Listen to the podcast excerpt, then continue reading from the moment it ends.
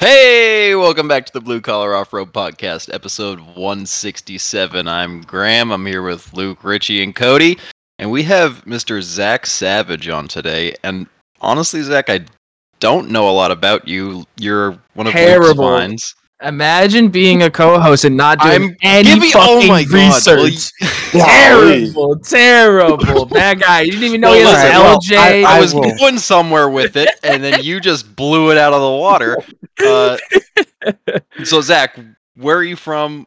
I know you do some pretty interesting Ultra four racing car things. I'll let you talk about that because I don't know exactly what you have. I think it's a forty-four hundred car based on your name, but... Uh, we'll yeah. see. Um, I hail, um, I hail from like the mecca of desert racing, um, which everybody knows would be um, South Carolina. Um, it's a lot, a lot of deserts over here. Um, so uh, yeah, I'm in Greenville in the upstate of South Carolina. Um, I've got a forty-four hundred car. We just raced Hammers for the first time, and uh, it was. An I said it was an adventure. Hell yeah! Sorry, I kind of cut out there. I do apologize oh, I about that. But geez, so like now, is this your first official race, or were you doing some racing kind of on the East Coast to get yourself prepared for this? No, no, no, no. This was uh, this was the first one. Like uh, I've been a you know, wreck wheeler for a long time, and um, you know, it's like I want to race, so let's go to the Super Bowl of racing.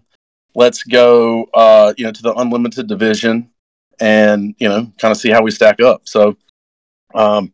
I kind of feel like anything worth doing is worth overdoing, and uh, this has sort of been, uh, you know, a whole bunch of that.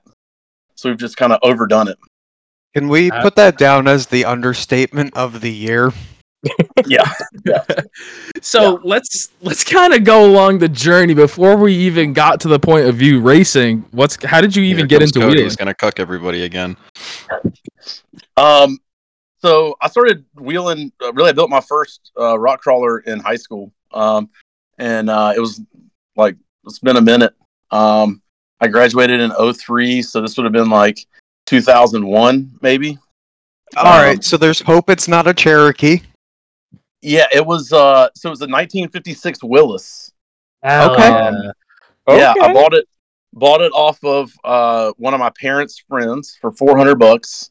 And the agreement we had when I put the money in his hand was like, hey, check it out, I'll sell you this, but under no circumstances are you to tell your parents that you bought this from me. And I was like, well, that's good because I got some stipulations, and under no circumstances can you tell my parents that I bought this. Um, so we were in agreement there. And uh, there was a, a four-wheel drive club not too far away from me, and they rented out like this old like church school gymnasium. And they put duct tape squares on the floor, and like you rented a square, and that was that was like your job space. So um, I rented a square, and then I would lie to my parents and tell them I was going to spend the night at a friend's house or whatever, and then I would just haul ass down to the shop and work on this junker, like you know, all hours of the night, all night long. Get up and go back to school the next morning, and that's kind of how it started. Um, I had uh, I'd gotten.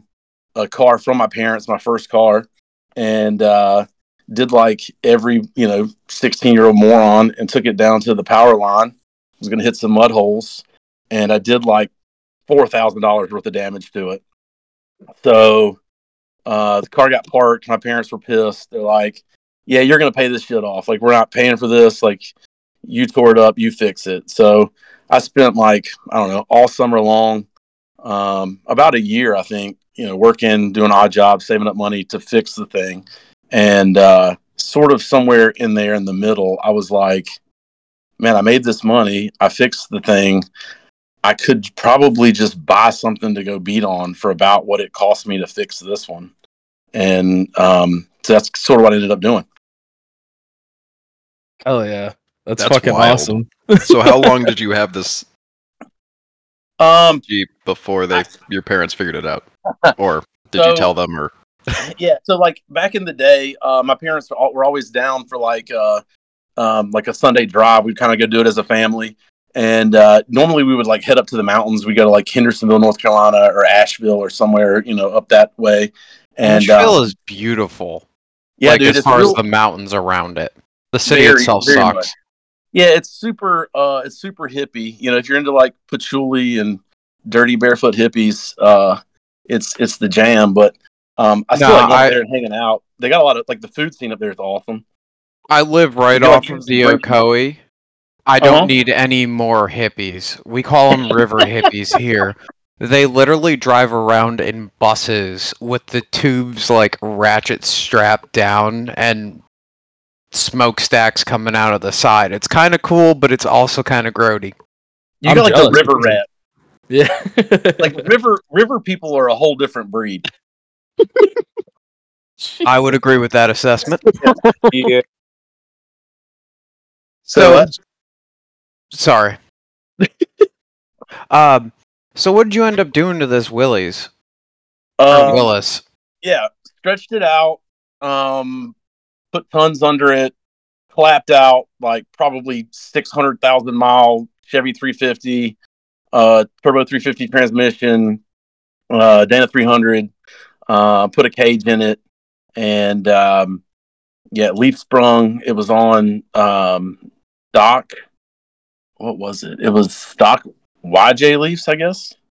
Um, so, yeah, I mean, it was a beater, like real piece of shit. Um, but, you know, it kind of got me in the game and got me hooked. And I uh, had it until I went to went off to college. And at some point, I had a guy offer to trade me a, a Yamaha R one for it. And I was looking at what I had invested in the Jeep versus what the blue book value was on the bike, and I was like, this would be dumb not to trade him. So uh I traded and then sold the bike and was out of the game. uh I guess fast forward until like two thousand fifteen. I mean, honestly, that's a smart choice, because if you're a go fast guy, you know, you probably would have ended up dead or without a license, so it's probably a good call. Yeah, like I would have for sure died on that bike, like no yeah. question about it. um And I, I mean, I don't make the best decisions when I get, uh, you know, behind the wheel or the handlebars or whatever. Uh, so, like, I, it surprises me that I knew enough at that time to know that, like, yeah, I'll die on this and I can't keep it for long. So, um, I got rid of it, thankfully.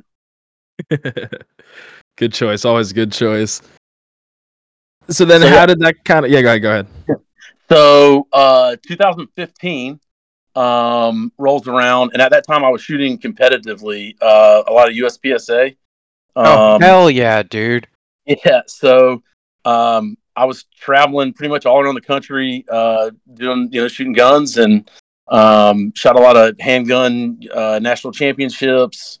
Um, had a had a really good time with that, and was really kind of starting to peak in fifteen, and went down to Frostproof, Florida, uh, for, for the uh, Florida Open, which I think is like the second biggest match of the year in U S P S A.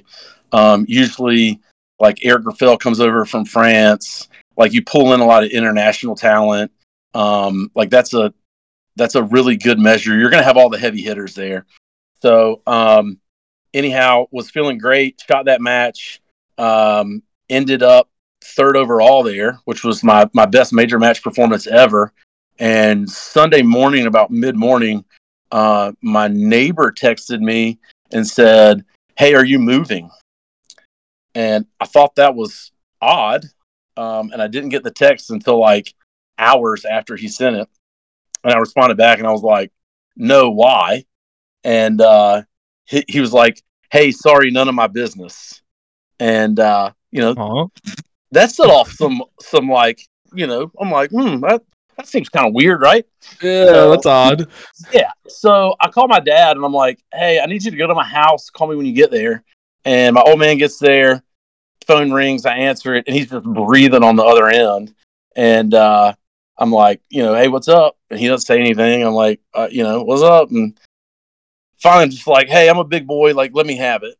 So he informs me that uh, my wife had peaced out, took my kid, and uh, like, you know, empty house kind of situation. So that was a long nine-hour ride home from Florida. Oh, um, shit. Yeah, dude. It was. Oh. Uh, yeah. So, hey, this is one of those, like, redemption stories, right? Like, like wheeling is, uh, it's redeeming, right? Therapeutic mm-hmm. or whatever. So, mm-hmm. um, come back. I ended up uh, selling that house and uh, like ended up with, you know, a chunk of change off of it. And I went down to Thomaston, Georgia to a, another friend's surprise thirtieth birthday party at his eleven thousand acre farm down there. And all of those cats had just bought side-by-sides. And they're like, dude, you should buy a side-by-side. And uh, I was like, nah, I'm not really into the side-by-side thing. Um, but I would get another rock crawler. And it just so happened that one of the dudes that was at this birthday party is like, oh, man, I, I drove up through Tifton, Georgia yesterday. And there's this big badass rock crawler sitting out in front of a title loan place. And um, we went rode around the farm all night. Um, definitely not shooting things at night, um, and, you know, drinking and carrying on. Like nothing like that happened for sure. Uh, and the next morning, you know, everybody wakes up and me and my buddy Austin are like the only two kind of stirring. Everybody else's faces hurt. So uh, I'm like, hey, dude, do you want to ride down to Tifton and see if we can find this rock crawler? And, he, you know, this buddy is like always down for the ride. So he's like, hell yeah, let's go. So we jump in the truck, roll down to Tifton, just riding around downtown Tifton, Georgia, which is not very big. And lo and behold, boom, there sits a T J on forty-twos. Ooh. And there's nobody there. It's like Sunday morning. Um, we find it. We kind of stand at the gate and look at it. I think we went through like a Bojangles or something and grabbed a biscuit. We come back by and a guy's coming out of the title loan place. So we pull in and we're like, hey dude, what's the story on that T J? And he said, well, I got a loan on it, but it's a friend of mine. If you're interested, I think he would sell it. Do you want me to call him? And I'm like, yeah, yeah. Let's, I mean, oh, like, yeah. Let's, yeah, like, let's see what he wants, you know? So, uh, old dude shows up at the title loan place and he starts telling me about it. He was like, yeah, man, I traded a razor for it. And, uh, you know, I, I've had it for a couple of months and I just don't know that I'm like really into this and blah, blah, blah. He goes, it's got uh Dana forty-four front. And I'm looking at it and I'm like, that's a Dana sixty. And, uh, and he's like, and, it, and it's got a twelve bolt rear. And I'm like, that's a fourteen bolt. And, uh, you know, like homeboy doesn't know anything about what he's got. It was that's scary. Already- this was his entry into wheeling that he just traded a razor for. And he's like, nah, yeah. I don't know if I really like it. It's like, ah, yeah. well, yeah, you bought a fucking land yacht. Yeah, sure. uh, it's on uh forty-two inch IROC. Um. Well, no wonder he didn't like it. Yeah, no Man, wonder he didn't gross. like it. So I'm like, hey, dude, you know, what do you want for it? And he says, man, if you'll just pay my loan off, like, I'll get rid of it. So I'm like, okay, what's that? He's like, I don't know. You have to ask the, the title loan guy. So oh we go God. inside and he comes up with a number on like what the payoff that day is. And I was like, bet. Okay. Except for we weren't planning on buying anything. I've got all this house money in my bank account. This is a total fucking impulse purchase. Um, you know, this is like the decisions you make when you're going through some shit. Like, you know what? I should, this, I, this totally makes sense. Like reasonable. Yeah. I should buy this, right? So me and my boy Austin uh, pull out our wallets and I think we've got like two hundred dollars between us. And I'm like, hey man, how many how many debit cards do you have? And he's like, oh, I mean, I got like my work account, and I've got, you know, like uh, this and that, whatever. And between us, we've got a couple of cards that we can get money out of. So we roll every A T M in Tifton, Georgia, pulling out the max amount, which I think was like five hundred bucks. Oh my god! Yeah, I mean, it's like stick in a card, get five hundred. Stick in the card, get five hundred. Stick in the card, get five hundred. And uh, we got to roll to like a couple of banks to do this. Um, You know, now I'm sure they would like shut the cards off and call you and be like, hey, mm-hmm. we've detected some fraud on your account. Yeah, you um, can't do that anymore. I've tried. Yeah. But in fifteen, uh, it turns out they would let you, you know, hit seven A T Ms within like forty-five minutes of, of each other and pull out the max amount of cash. So we go back. You got no phone call whatsoever from Zero. the bank? No, this no, is twenty fifteen. That's insane, dude. Yeah. What? Yeah. I don't. I mean, maybe because it was like a Sunday. Maybe people just weren't paying attention. You know, I don't know. Um, that, that's but crazy. yeah, no. Banks don't work on Sundays. That's true. Yeah. So uh, we go back. I buy the thing. The guy gives me the title, the whole nine, And um, I'm thinking, man, this is going to be a long-ass ride home on, like, unbalanced, you know, pretty shitty forty-two inch IROX. Um, and, uh, and the guy's like, hey, I don't know if y'all are interested, but uh, I got a gooseneck trailer at my house I'm trying to sell. And oh, my God. It's getting worse. Yeah. I'm like, well, I'm not. But my buddy Austin's like, hell yeah, man, what you got?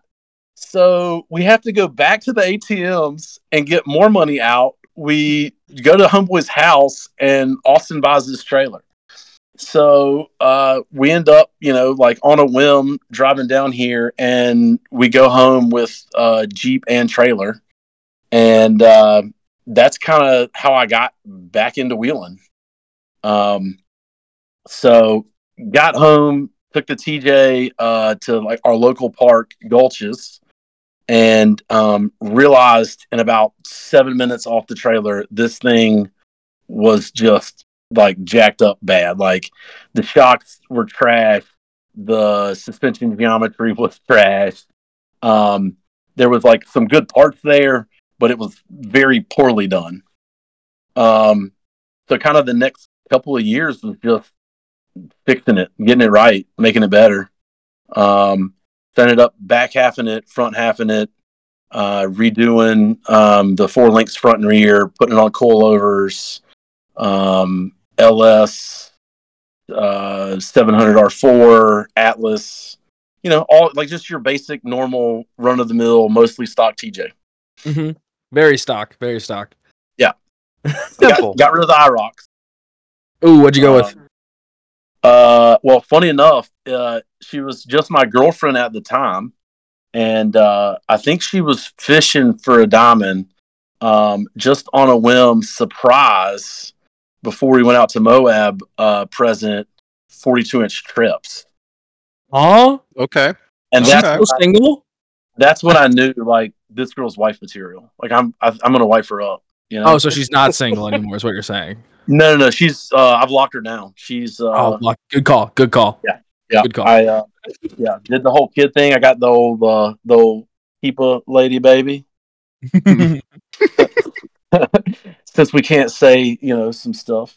um, but uh, yeah, yeah. So like, ended up putting on the trips, and uh, those tires were great. I loved them. Uh, they they hooked up everywhere we went. Um. Immediately put them on, and when we went to Utah, and wheeled the crap out of it. So that's fucking awesome. So what's what's up with you and like finishing something, and then you're like, ah, eh, throw it to the fucking wolves. Let's go big and like to the fucking balls of the walls. You say well, like, you finished this thing, and then you went straight to Moab.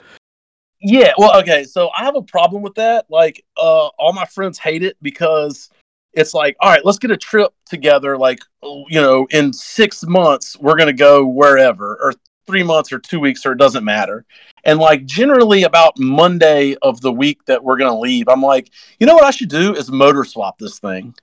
And then I end up spending like twenty hours a day for a week working on it. I'm working on it on the trailer as we're pulling out of town. And then like when we get there, I got to do some stuff and whatever. Um, I don't know why, but I always end up doing like major projects before we go anywhere. Yeah. We um, don't know anyone like that at all. Have you? No, I, that's how. You, that's everyone in here. Okay, that's, right. that's how you get your. That's how you work on your shit. I don't know. That's just. That's like the same for all, a bunch of us. Yeah, it's. Yeah. Um, I just I just feel like it gets with the deadline in place, regardless of whether you're doing you know a major motor swap or whatever it may be. You have a deadline, and you'll make that deadline one way or Every another. Time. Every yep. time, yeah. Like, we got to go wheel. I mean, you can't not make it. Yeah. You've already got so much, maybe not invested in the trip yet, but, you know, you, you, you're expecting to go on this. You have people you're talking to, you're going on this trip, you're planning stuff for it, you're going. Now you just need to make sure everything is set, and the motivation it's, just exactly. comes naturally. Yeah. We went uh, on, um, they called it the More Ultimate T J Adventure Challenge. um a guy a guy out in Oklahoma, uh Casey Mills, was like, I'm gonna invite what he thought, I guess, was like the most badass T Js in the country. And I don't even think really, he didn't invite me directly. He invited uh, my buddy, Zach Curley, um, whose T J I did a lot of work on. And then Curley was like, oh, well, if I'm coming, like Savage has got to come. And I sort of think that's how I ended up on this trip. But um, on that one, I was like, hey, listen, everybody, I'm not going to do anything. And they're like, yeah, right. I was like, no, no, no, seriously, I'm not. No major projects. Like I'm gonna, I'm gonna top off fluids. I might give it a quick nut and bolt, and then that's it. I'm no major projects. And uh, you know, my my friend group's like, yeah, we'll believe that when we see it. So the day that I was gonna drive it from my house up to my shop to uh, top the fluids off, um, I get like halfway, and it's like a twelve minute drive, and the thing overheats, and uh, I'm like, shit. So we get it to the shop. I realize my fans aren't running. I said, well, okay, no big deal. Summit, order some fans. I'll be here tomorrow. I do that. I just thought the fans died. That doesn't fix it. Like the problem gets worse. So I end up with like an electrical gremlin. So lo and behold, I'm like rewiring this thing the day that we're leaving. And they're like, yeah, bullshit. You're not going to do anything. You always have to do something. And I was like, yeah, but it wasn't by choice this time. Like I didn't pick this. um so I ended up I bought like a entire Edelbrock like ProFlow four kit that I put in the trailer and just hauled to Oklahoma with me, and I'm like, if this Bobo jackwagon bullshit that I just did doesn't work, we'll just put a whole new harness and computer and everything in it, like on the trail in the parking on the lot. Wheel, in the parking lot, because that's when you should wire a vehicle for sure. Yeah. Well, wiring so she, is one of those things you can do anywhere. So oh, definitely. Yeah. Definitely. Jeez. How how was that trip? How'd it do? Uh dude, that trip is awesome. If y'all haven't been to Rugged Mountain Ranch, I highly recommend it. Um uh, I didn't we've never even heard of that place. Oh yeah, my Rugged. God. I've heard dude, of it. Rugged, I've heard of it. Never Rugged been there, Mountain obviously. Ranch is badass. They've got um what state? Say what? What state? Oklahoma. Okay. Oh, that's yeah. A, that's a little haul. Oklahoma had rocks. Like, when people were like, hey, we're going to take a trip to Wheeling, Oklahoma, I was like, why? Like, I thought there was just, like, cows and cornfields. And they're like, no, no, no. There's rocks. And then we got there, and uh, that place is super cool. Um, the dude that kind of figured it out, his name's Roland, and he's a badass. Um, but apparently he had like his crawler on his trailer in a in a grocery store parking lot, and this lady just comes up to him and it's like, "Hey, where do you take that thing? I've got a big farm. Like, you should come check it out." And he went and checked it out, and it was awesome. And they turned it into an off-road park. Wow! Um, wow! But like when you're riding Tackett Creek, it's like huge water holes and just massive ledges. And you would think, I mean, like, if y'all wheel in the South, you know, if you go to if you go to Harlan and like there was rain in the forecast six months ago, you know, it's a mud hole and you're like bumping, you know, bumping at everything and banging rev limiter to get up, you know, all of the stuff, right? Yeah. And uh, I'm like, the, okay, uh, the old A O P experience. Yeah, I mean, it's like back up and bump it, like hit it with your purse, like you gotta want it, right? Mm-hmm. And um, we get out there and uh, I'm like, okay. My tire is in a water hole that's consuming a forty-two, and then I got to climb a vertical ledge, you know, that's eight feet tall. And you're thinking, there's no way that's going to hook. It hooked right up. Like the traction, everything was wet, and the traction was still pretty unbelievable. Um, but like super hard technical wheeling, um, very cool place. Uh, I'd like to go back out there sometime uh, whenever I can, I can kind of get it in the schedule, because we had a blast. And some of our friends, uh, Chuck and Mason Converse, um, they do some YouTube stuff. They came out. Chuck's uh, T J was broke. Um, so they just like filmed it and ended up uh, putting like a YouTube video up on it. Um, but uh, yeah, like super cool place. Um I would I would definitely recommend checking it out if you get the opportunity. Um, they've it's, got. It's funny you bring that up. It looks because gorgeous. I was so I have seen that Chuck Converse video, yeah. and it's really funny to like put two and two together, because I was creeping through your Instagram page while you're telling the story to like kind okay. of put everything together, and yeah. I'm like, I've seen this fucking rig, and then you say Chuck Converse, and I'm like, oh, okay, that that's that rig. Uh, wow, okay, everything connects here. That's yeah. wild. It's it's crazy how small of a world it, it really is, and especially how small like the wheeling world is. Like, everybody kind of knows everybody, even if you don't know that you know. Um, kind of the old joke, like, you're like, you know, hey, do you know Bill? And you're like, no, I don't know Bill. And you're like, yeah, yeah, you know, the dude, he's like got like a ninety-seven T J, it's black, it's, you know, whatever. You're like, oh, yeah, yeah, I know that guy. Um, yeah, exactly. He's got the L S three. You're like, yeah, yeah, and he just put in gears. And you're like, yes, that dude. The ranch looks gorgeous, though, and they have a fucking swimming pool.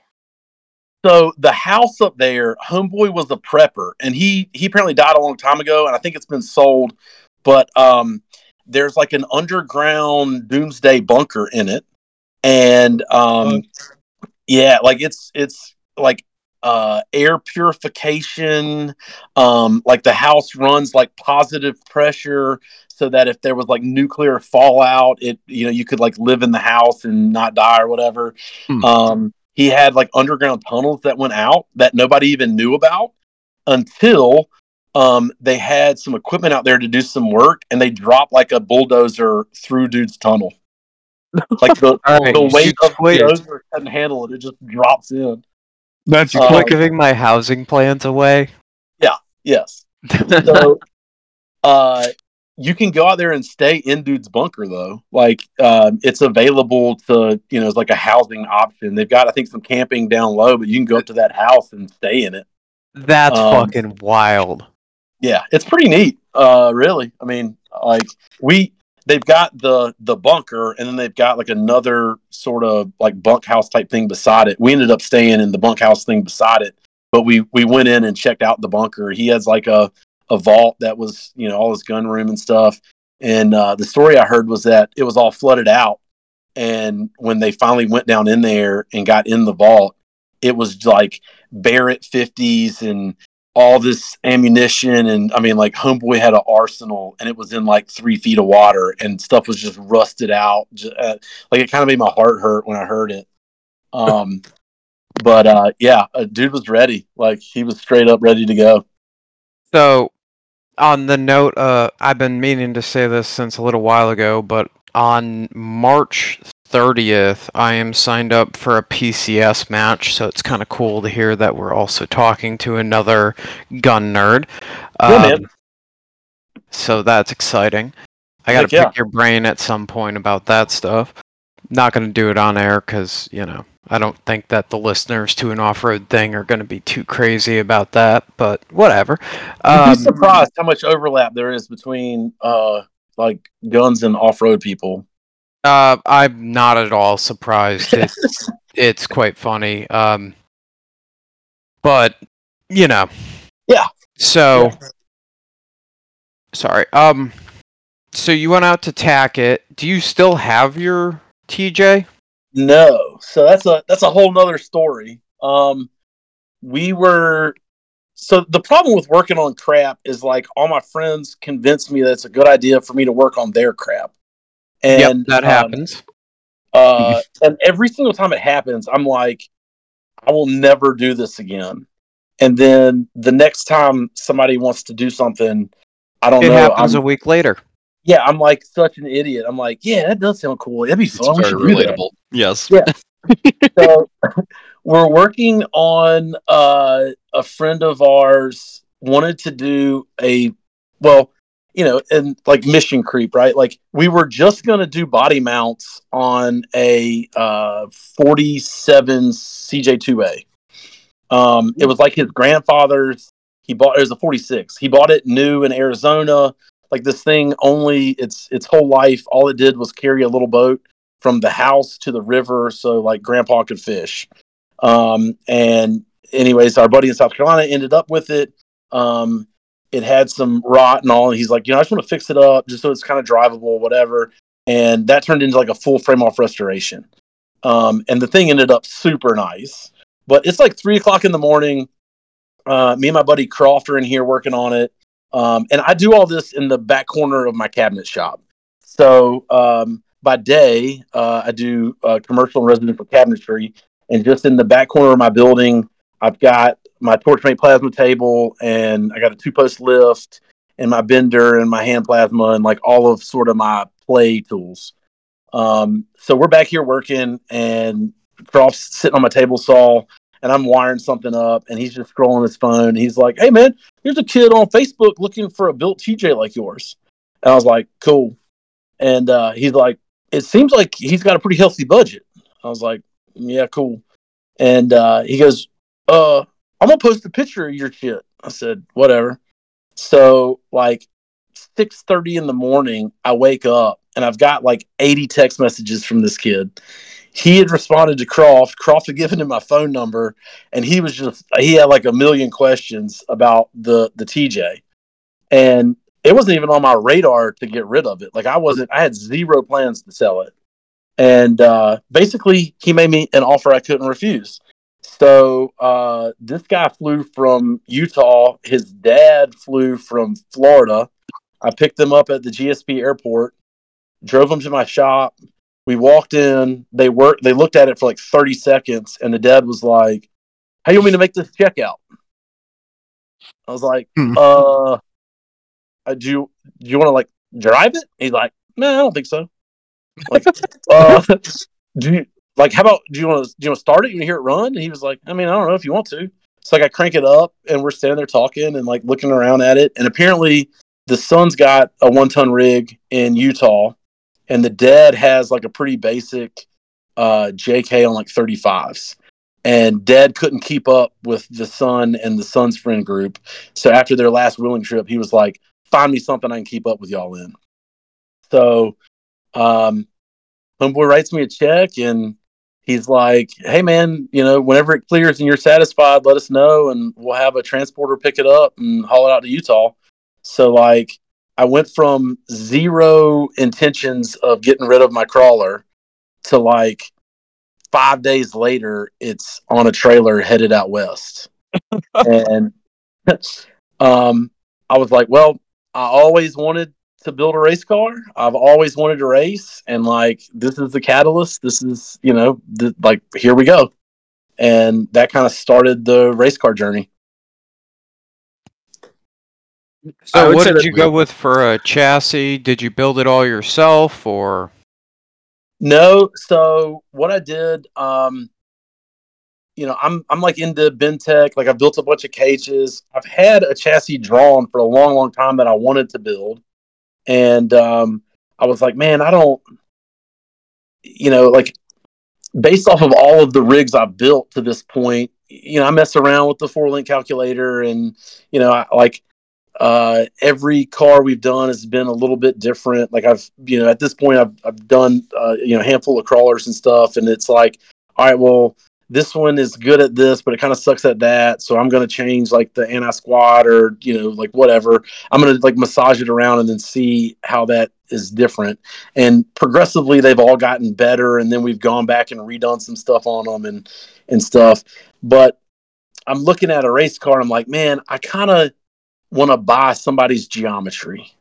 Like, I don't know that I want to put this much energy and effort into just what I think, um, based off of crawlers on something that, you know, I intend to go one hundred thirty miles an hour across the desert in.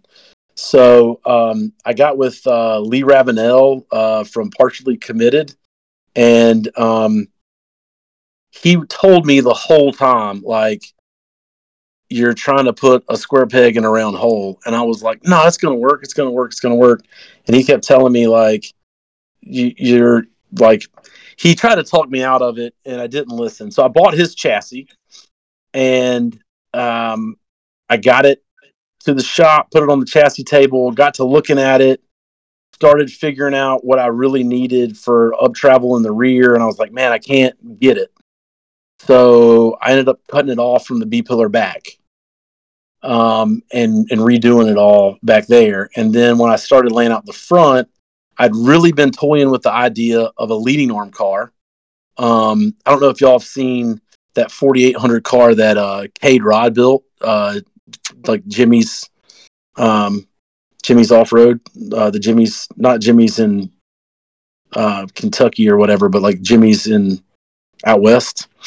Um, mm-hmm. His his son, um, Randy Rod's son, Cade, um, he built a forty-eight hundred leading arm car that was sick. Like, uh, the thing hung with forty-four hundreds on a single shock in a couple of races. Like, he was he was racing, you know, single shock forty-eight hundred car in forty-four hundred and was like podium, and like, wow, it was killer. So the more I looked at that, I'm thinking, man, okay, I can't afford an I F S car and really don't want an I F S car because I'm going to primarily wreck wheel this thing. It's just going to be like a part-time race car. Um, My, so, how things have changed. Yeah, I was going to say, seems, yeah. seems things have changed a little bit. uh, yeah. So, uh, the best laid plans, right? So anyhow, I'm like, I don't really, I don't understand I F S. I don't, I, you know, I'm too dumb to do the math on I F S. Like, where would you even start with that? Like, no desire to do that at all. Like, I'm a, I'm a East Coast solid axle guy, right? But, um, you know, I'm looking at like, well, but how could you still be competitive with a solid axle car? And obviously, like, the Miller Motorsports chassis um, are super competitive. The Bomber chassis um, somehow. Uh, you know, that car hasn't changed in forever, but like, it's still like just rips.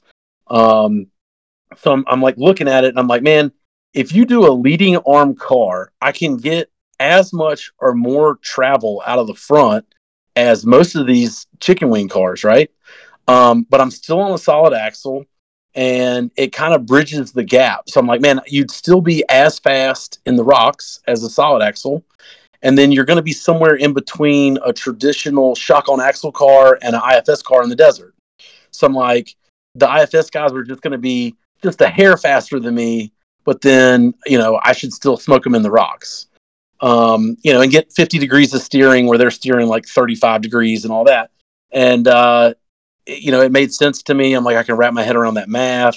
Um, so that's what I set out to do. And as I start trying to package it, I realized I'm going to have to cut this chassis from the A-pillar forward and redo the whole front end.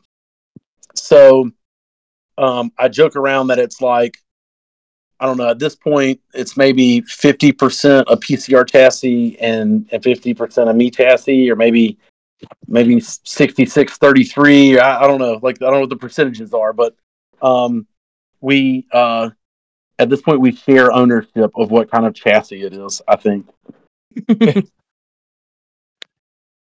That's fucking awesome. I mean, the car looks absolutely sick, and it sounds like it did amazing. So I don't think you did any wrong, no matter which way you cut that cat. Well, thank you. Thank Skin you. The cat, pardon me. I was lucky. Um, I don't know if y'all know uh, Cole Mackey, uh, R C M Fab. He builds a sick, sick crawler. Um, and I started out trying to buy his. Um, Cole was on that um, rugged mountain trip with us, and uh, his cars side hill better than anything I've ever wheeled with. Um, they're nasty. So I was able to sweet talk him into coming up a couple of days and uh, going over all my math with me and, you know, looking at stuff, and we mocked some things up, and, um, you know, he made sure I didn't do anything stupid from a, a suspension geometry standpoint. And then I was in the rookie program, and that opened the door to Uh, really meeting, you know, some straight up badasses in the Ultra four world, um, including Wayne um, from Alltech Motorsports, who's, you know, regarded as like one of the premier shock tuners in the country. And we hit it off, and Wayne was like, yeah, I'll help you out. And the whole build, I would send him, I mean, like pages and pages of handwritten math problems. And he would fire back and be like, how did you get this number? And I'd tell him, and he'd be like, okay, that's that's the right number. You're getting there a little bit different than I normally get there, but like, yeah, that'll work. Um, and then, you know, it's like, hey, you need to shoot for this motion ratio. We want this shock shaft frequency. Um, he kind of like gave me these parameters that I needed to hit. Um, so then I just sort of like backed my way into the math, if that makes any sense. It does. Um, there's a lot going on, and I'm trying to keep up, but sorry, it's it, no. That's that's the good shit. Um, so when you're talking about the frequency on the shaft for the shock tuning, is that literally just like when you are running through the desert, the speed at which it is basically like oscillating? Yes. And there there are frequencies that are basically tunable, and like they, they behave predictably. And if you get inside that range, uh, you know, these guys that are, and I'll be honest with you, I think uh, shock tuning is straight up witchcraft. Like, yeah, that, that falls into like how automatic transmissions work. Like, I don't know, you you like hopes and dreams go in. Yeah, yeah, I don't, I have no idea how that works. Um, so. Uh, I know you're saying you don't have any clue how that works, but what causes untunable frequencies? Because you'd have I a think, better idea than I would. So I think that the the further towards the chassis you're mounting the shocks, um, uh, like the frequency's changing, and you have to get into such heavy spring rates to support the weight that it becomes like less predictable. Okay. So there's, like, okay. there's a sweet spot in there um, with the motion ratio where, like, if you land in that sweet spot, uh, you don't have to worry about, you know, having so stiff a spring that, um, uh, you know, it's like fighting the motion of the axle, and then you're not, you have so like light a spring that you've got, you know, coil bond or whatever. So like there's a there's a area there that you're a target that you're trying to hit.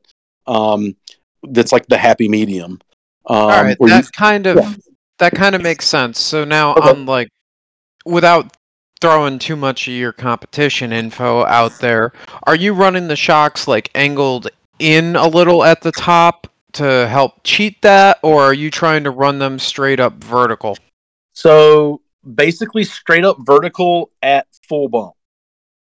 Okay. Oh. Okay. Mm-hmm. Yeah. You can be, according to Wayne, you can be plus or minus ten degrees. Um, oh, but man. Ideally, you're at ninety at bump, um, which I am at ninety at bump in the rear, and I think I'm at like two point eight degrees in the front. That's pretty so good. I got as close as I could get. Like, it's uh, the, the one thing, if you ever get to look at any Ultra four car, especially the forty-four hundreds, like you, you start building a chassis and you're like, hell yeah, man, this thing's roomy as shit. And then you start putting stuff on it and you're like, there is no room in this thing at all. Like, where in the hell am I supposed to put anything?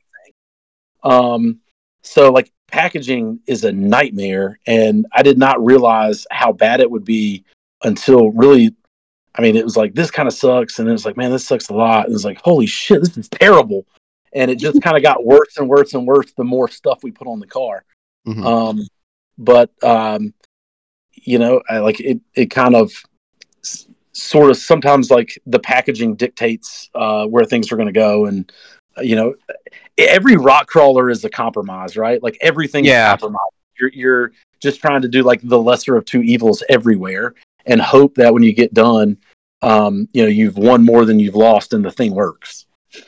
So like I'm listening to all of this, and I did the four link on the back of the Cherokee. It's nowhere, like, I'm realizing that I built it fairly well, but it's not, like, at any high level.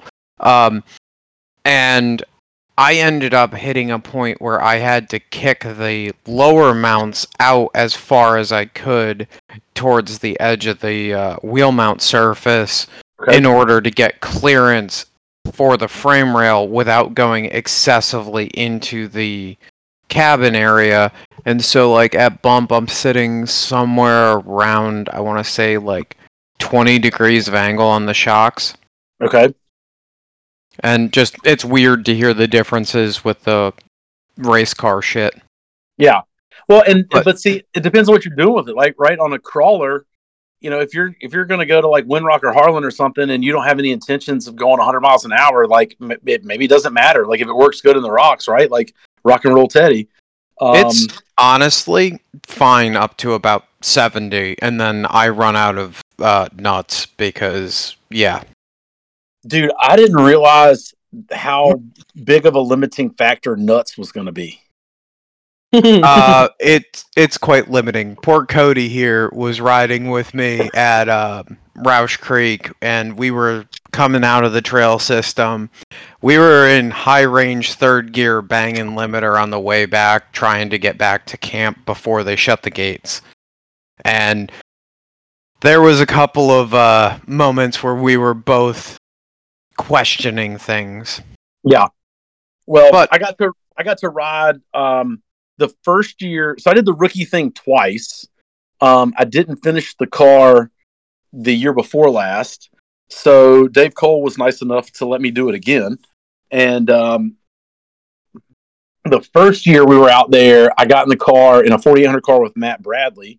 And he's got some of those uh, Phil Licardi long shocks. It's like they put a coilover and a bypass together, like end on end. Yep.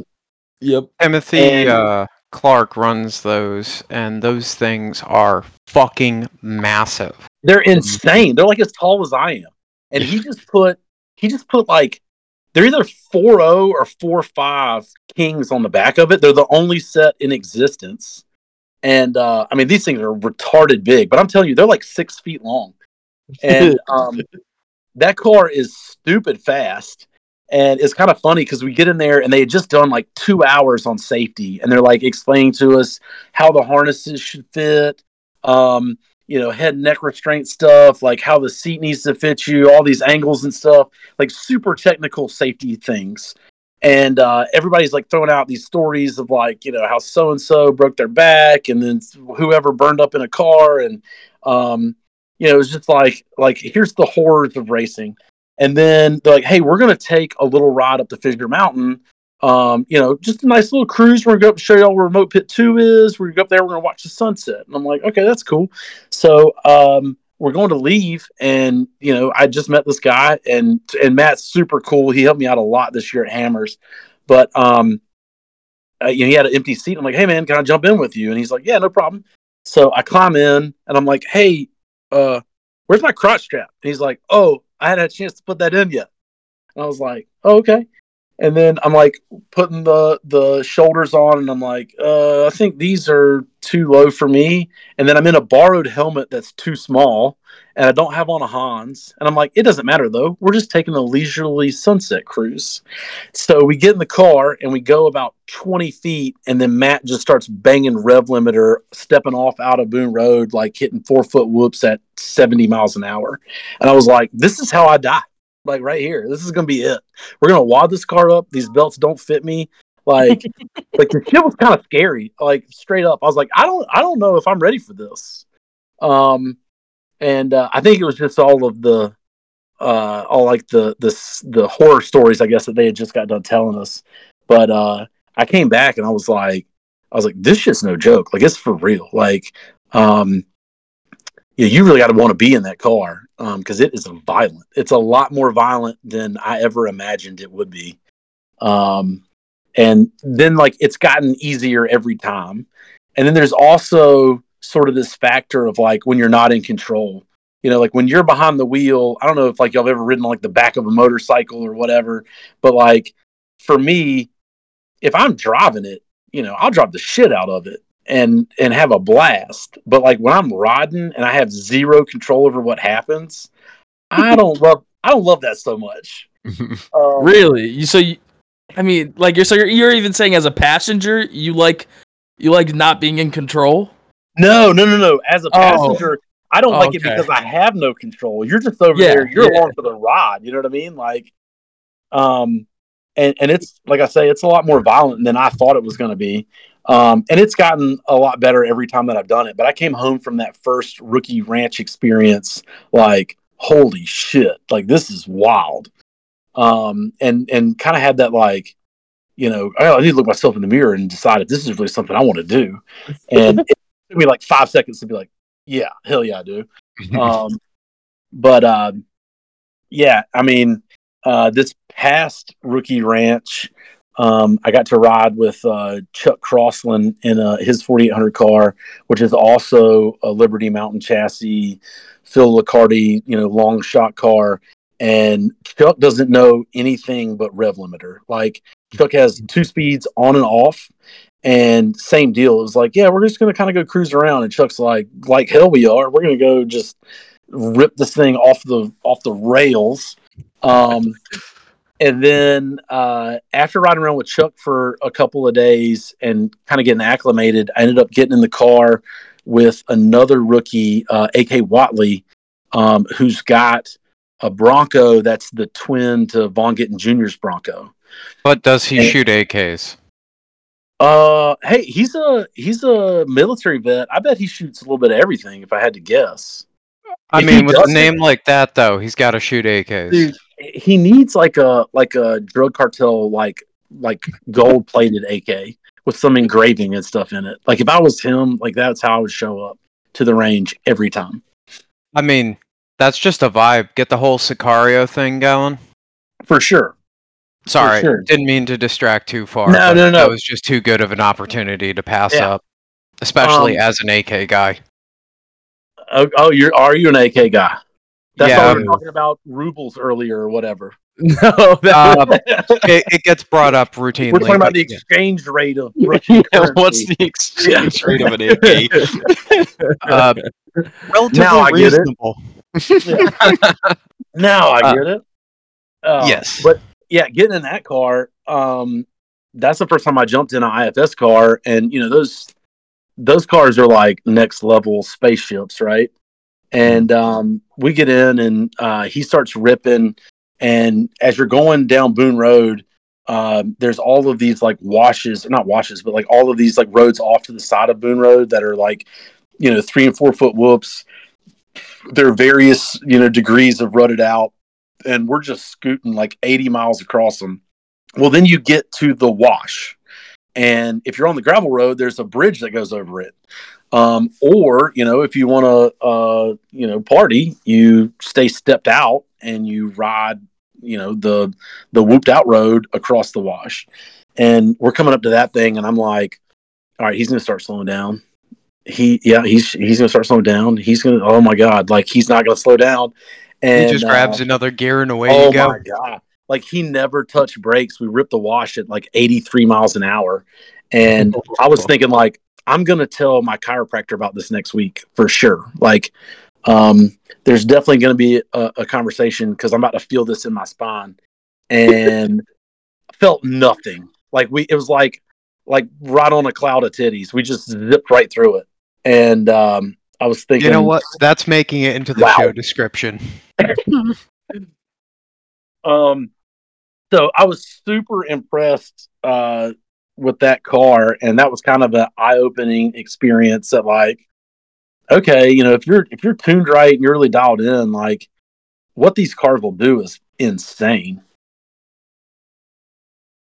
Yeah, that's for sure. It, I think it's it's really unique to like go from like something like Luke's rig when I was in the passenger seat to then seeing even just video alone and trying to like comprehend the difference. It's it's mind blowing. Like the ability that these some of these rigs have, whether it be I F S or solid axle front, is just it's fucking nuts. For and, sure. Like, I'm just gonna throw out there, my rig boogies as far as like a normal trail rig. That thing, it rides fairly it, well. At it speed. Looks like. It should not go as fast as it can. It's not a like I don't know. I a, an Ultra four car looks like it should be fast. Yours doesn't look like it should be fast, but it handles it pretty good.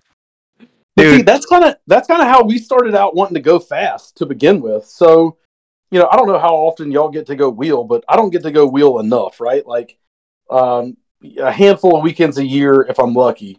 So if you go to like Windrock or Harlan or A O P or wherever, and um, you, you've got like a weekend to run a park, if you want to hit all of the big obstacles, you got to be shitting and getting between them. You know what I mean? Like you can't you can't go ride five miles an hour up the, the dirt road and see anything at one of those parks. So, so that's that's one of the weirdest things. And like I'll say that as far as a group goes, Graham and myself probably get out seven, eight, twelve times a year.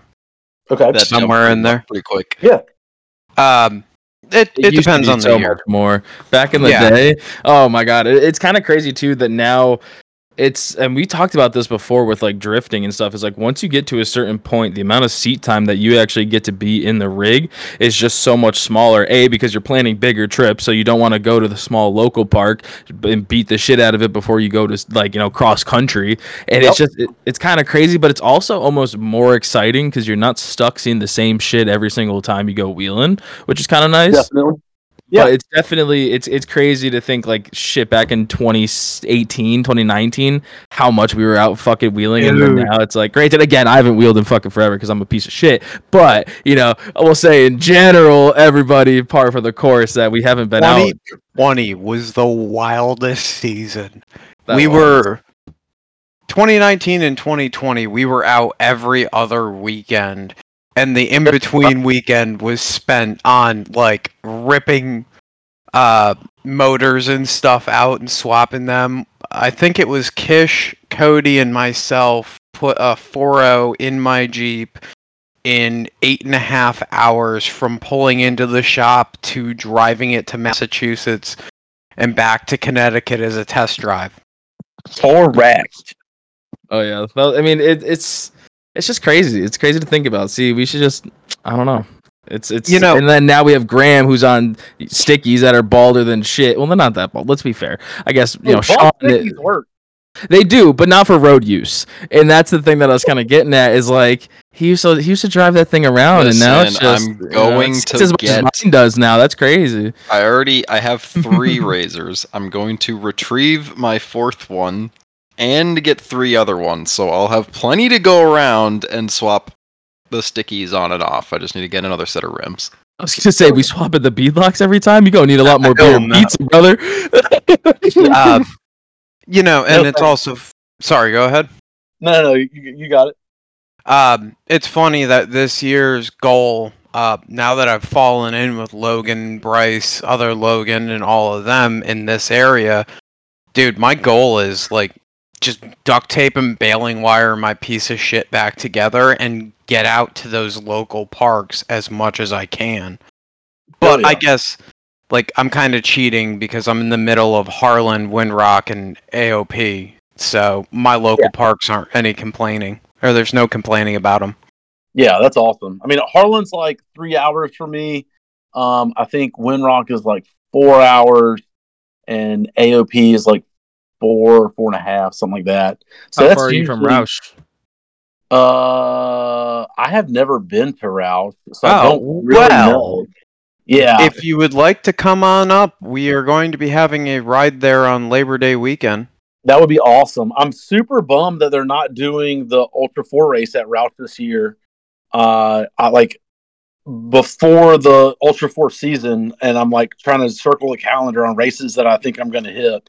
That one was like for sure, definitely will yep. be there, and then it's not happening this year. I'm like, well, damn, that sucks. That sucks. Yeah. Um, Why isn't it happening? So, any idea? Um, there was some drama earlier this year with like uh, you know, Dave sold. Uh, Ultra four, I guess it was like Ultra four U S A. He kept King of the Hammers and sold the rest of the series to the people that own Mid-America Outdoors. Oh, this whole thing, yep. yep. Yeah, and then, I don't know, like, the Mid-America Outdoors people, like, weren't gonna put on the series this year or something, and there was a whole bunch of back and forth, and Dave's like, I'm taking it back, and so I think it's a little bit more of an abbreviated race schedule this year. Um, than there has been in years past. Um, but yeah, it's it's not on there, which blows. And then what really sucks, you know, they raced at A O P for a decade. And then like as soon as I get in the game, they're like, no, we're not going to go to A O P again. Like, well, what the shit, you know? Like that was that was going to be real close to the house. Mm. So, and I love A O P and I love those trails. And like I've got, you know, that's some territory that I know. Like, I'm like, I hope they race up, you know, Little Caesars and cream pie. Like, I can hit that shit. Oh, that'd be a hell of a thing to race up. Dude, that would be nuts. Yeah. I, I can't imagine, like, a bunch of, you know, thousand horsepower cars just ripping up cream pie. Like, that that would be, it'd be fun to watch, but the carnage would be insane. I was going to say, talk about the, the pile up, too, just people waiting to go for their try on it. That'd be nuts.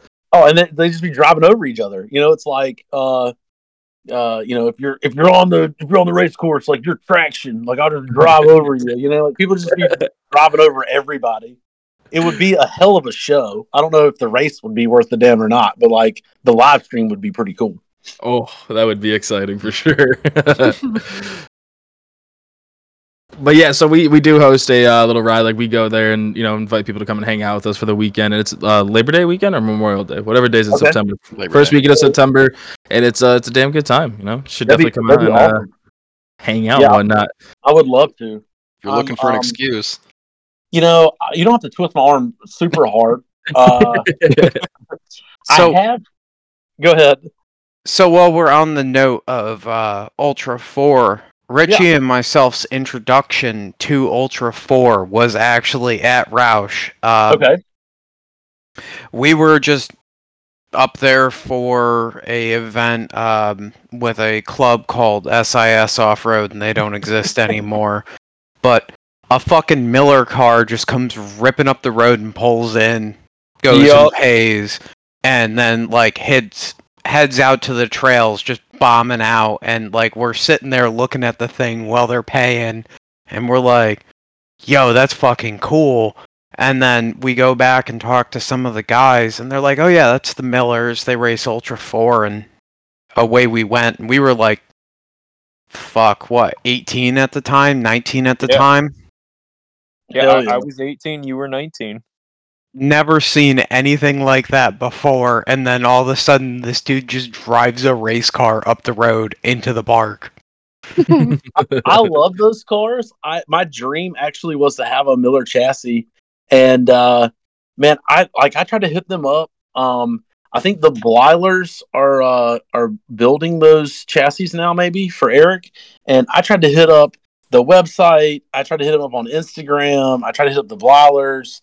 Um, John Grounds uh, is a guy that's racing one of those um, from out west, um, and I had talked to him a pretty good bit, and I was like, "Man, I'm gonna like." I tried to get like they would not hit me back, and uh, I was like, "Man, I like I just want y'all to take my money. I, I love your race car," um, but I never I never could get anybody to get up with me. Um, so you know, I ended up going uh, a completely different direction on building my car. But dude, I love those Miller cars. I think they work phenomenal.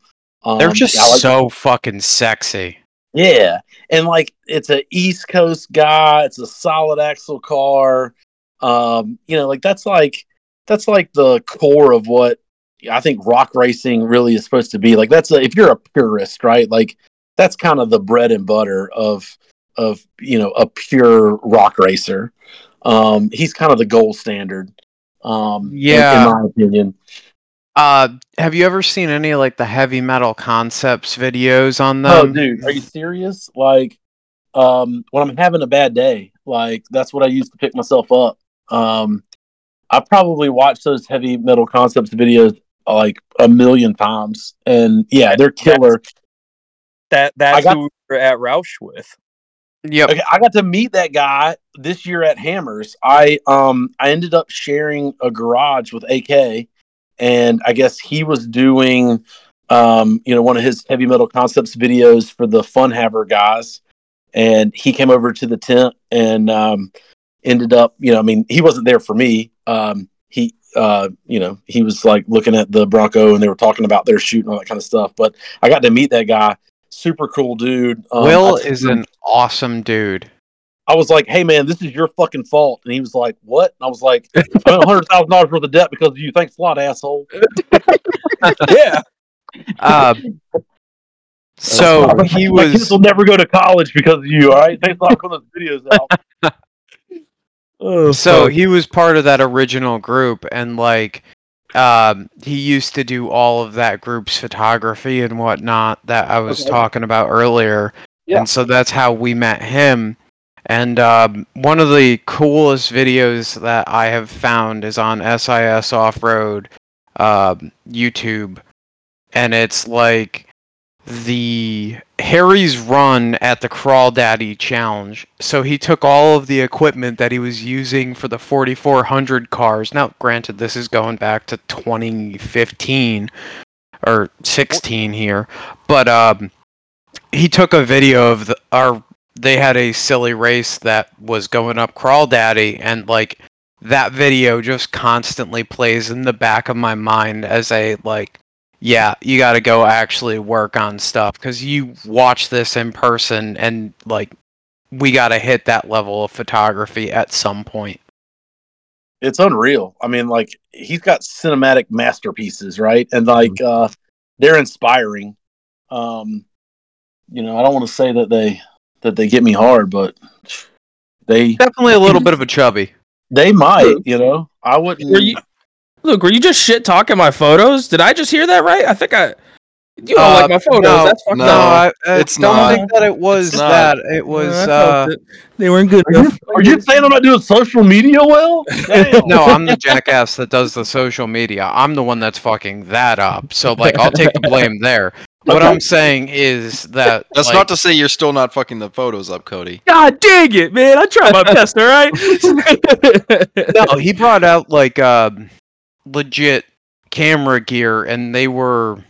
Like, it's a well put together for the time. I think in twenty sixteen, ten eighty was like the shit. So, oh, okay, I gotcha, I gotcha. I mean, we can. I mean, shit. If somebody wants to, you know, sponsor the podcast, get us some money, we can get a nice camera. I'll take the video. I got you.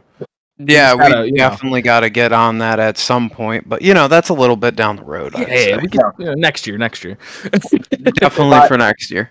My buddy that um that helped me accidentally sell my T J. Um, he works at a marketing company, and whenever they ended up, so like I was going to build the race car before the whole rookie program thing came out, and my intentions were to build a forty-eight hundred car, and um, you know, like COVID. How the hell do you trip and fall into forty-four hundred, dude? Like it's a wild story, right? Like, um, so I was going to build a forty-eight hundred car. That was the intention. I started out like I accidentally sold the crawler. Um, I'm I'm trying to like order shocks, and I had basically been told um, for three oh internal bypasses, king or nothing. And uh, I said okay, and I started trying to get some, and I was you know like COVID supply chain bullshit. Uh, they're like, meh, sixteen months. And I'm Ooh. like, well. I like, but I want to race next year, and they're like, "Well, sorry, like you know, it's going to be like maybe fourteen months, but like fourteen, sixteen, it's going to be a while to get some shocks." And um, I, you know, I didn't want to do that. Well, then they announced the rookie program, and when it first came out, they were going to pick one person that was racing forty-four hundred only. And they were going to like follow their journey to the Hammers. Like the, they were going to send a film crew like to your shop. It was going to document, you know, you building the car, like you getting out there, like all of the stuff that goes along with that. And um, I'm looking at it and I'm like, well, I don't want to wait sixteen months for shocks. Um, I'm, I'm looking at like, well, you know, I can get you a, a five two bypass and a carrier in like four to six weeks. I'm like, okay, well, that sounds pretty good. And this rookie program is just is just forty-four hundred. I'm like, shit, why not? Like, I'll do it. Like, let's order some shocks. So that's kind of how it all started. It was like basically on shock availability and the fact that the rookie thing was going to be one person, forty-four hundred only. And um, I ordered the shocks. And there was like a, a interview process for it. And, you know, I kind of gone through some of the rounds and all that. And they're like, hey, get on at this day and this time. And I'm thinking like, this is going to be it. This is going to be like when they're going to tell me like I'm the guy. Right. And um, I get on the Skype call and I'm like, why is there twenty-seven other people on this thing? And uh, I'm, th- I'm thinking, I'm like, well, maybe they just got like a bunch of like crew or something, you know, like it's uh, whatever. And and then they uh, sort of announced that it was going to be for all classes and that they couldn't pick one person and they were going to let the like all twenty-seven people in. And uh, oh. I was like, I was like, shit! I just ordered like fourteen thousand dollars worth of shocks off of off of this whole forty-four hundred thing, and I could have just you know could have got some some three oh internal bypasses and and raced you know forty-eight hundred. But at this point, like.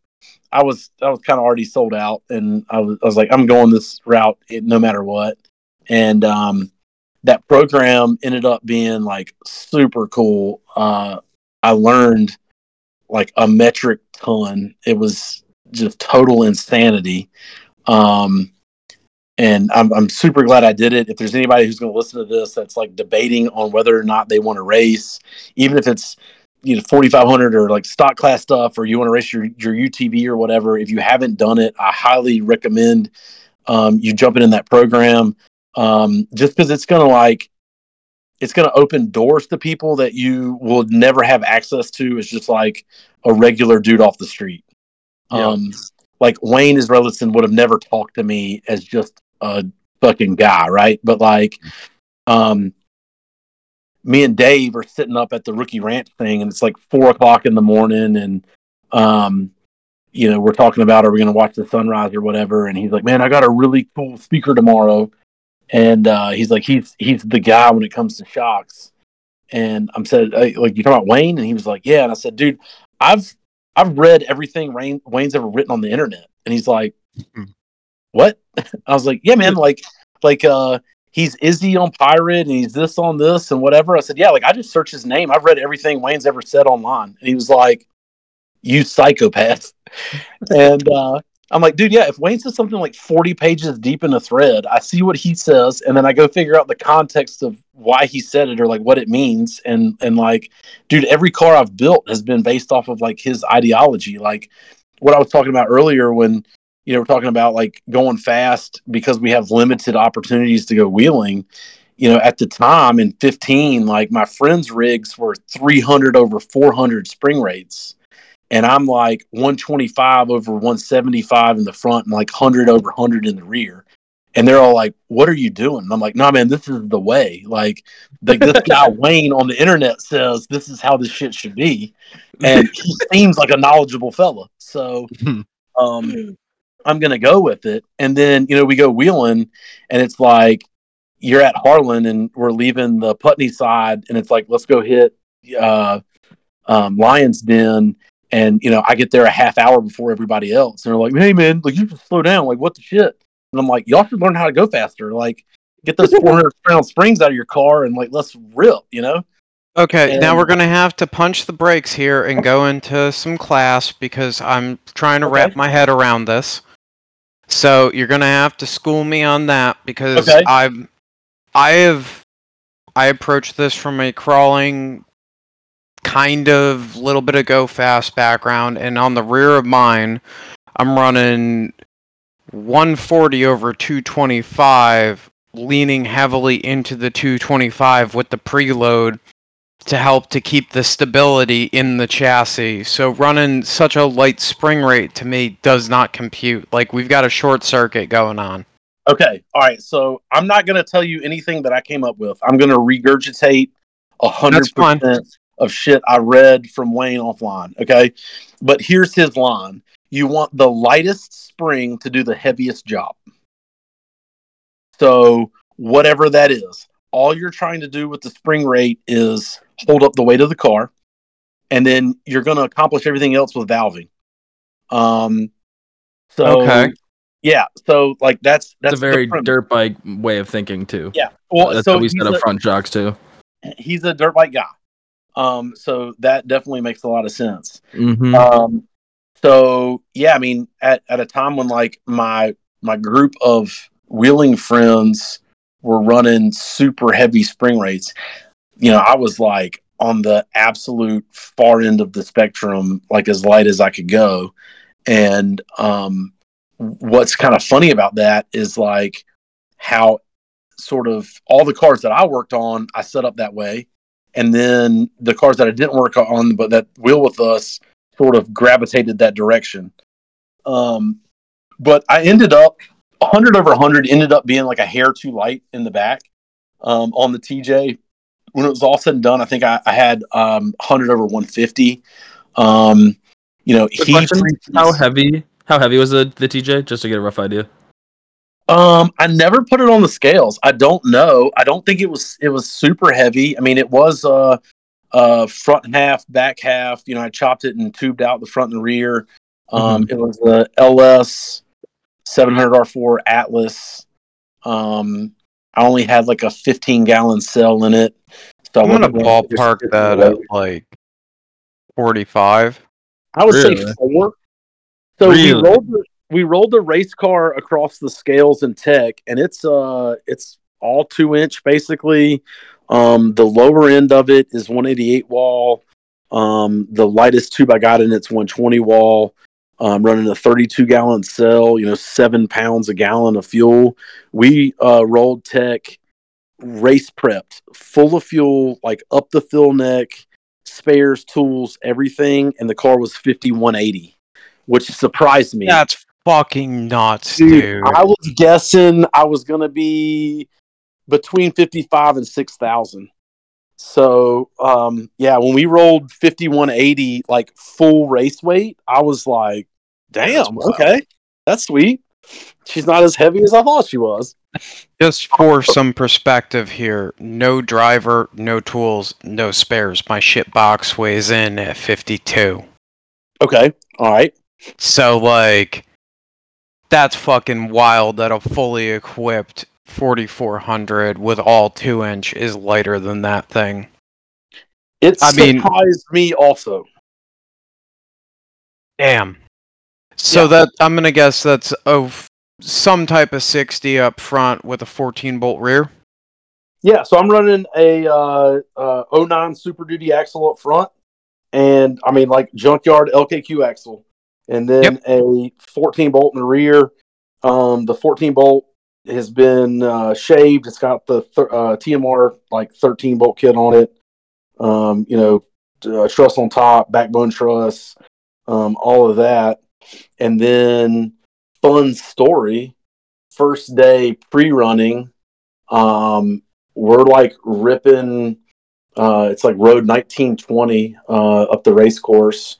And what I think happened was the sway bar arm hooked the fuel cell. And the the rear tire should have been out, and it wasn't.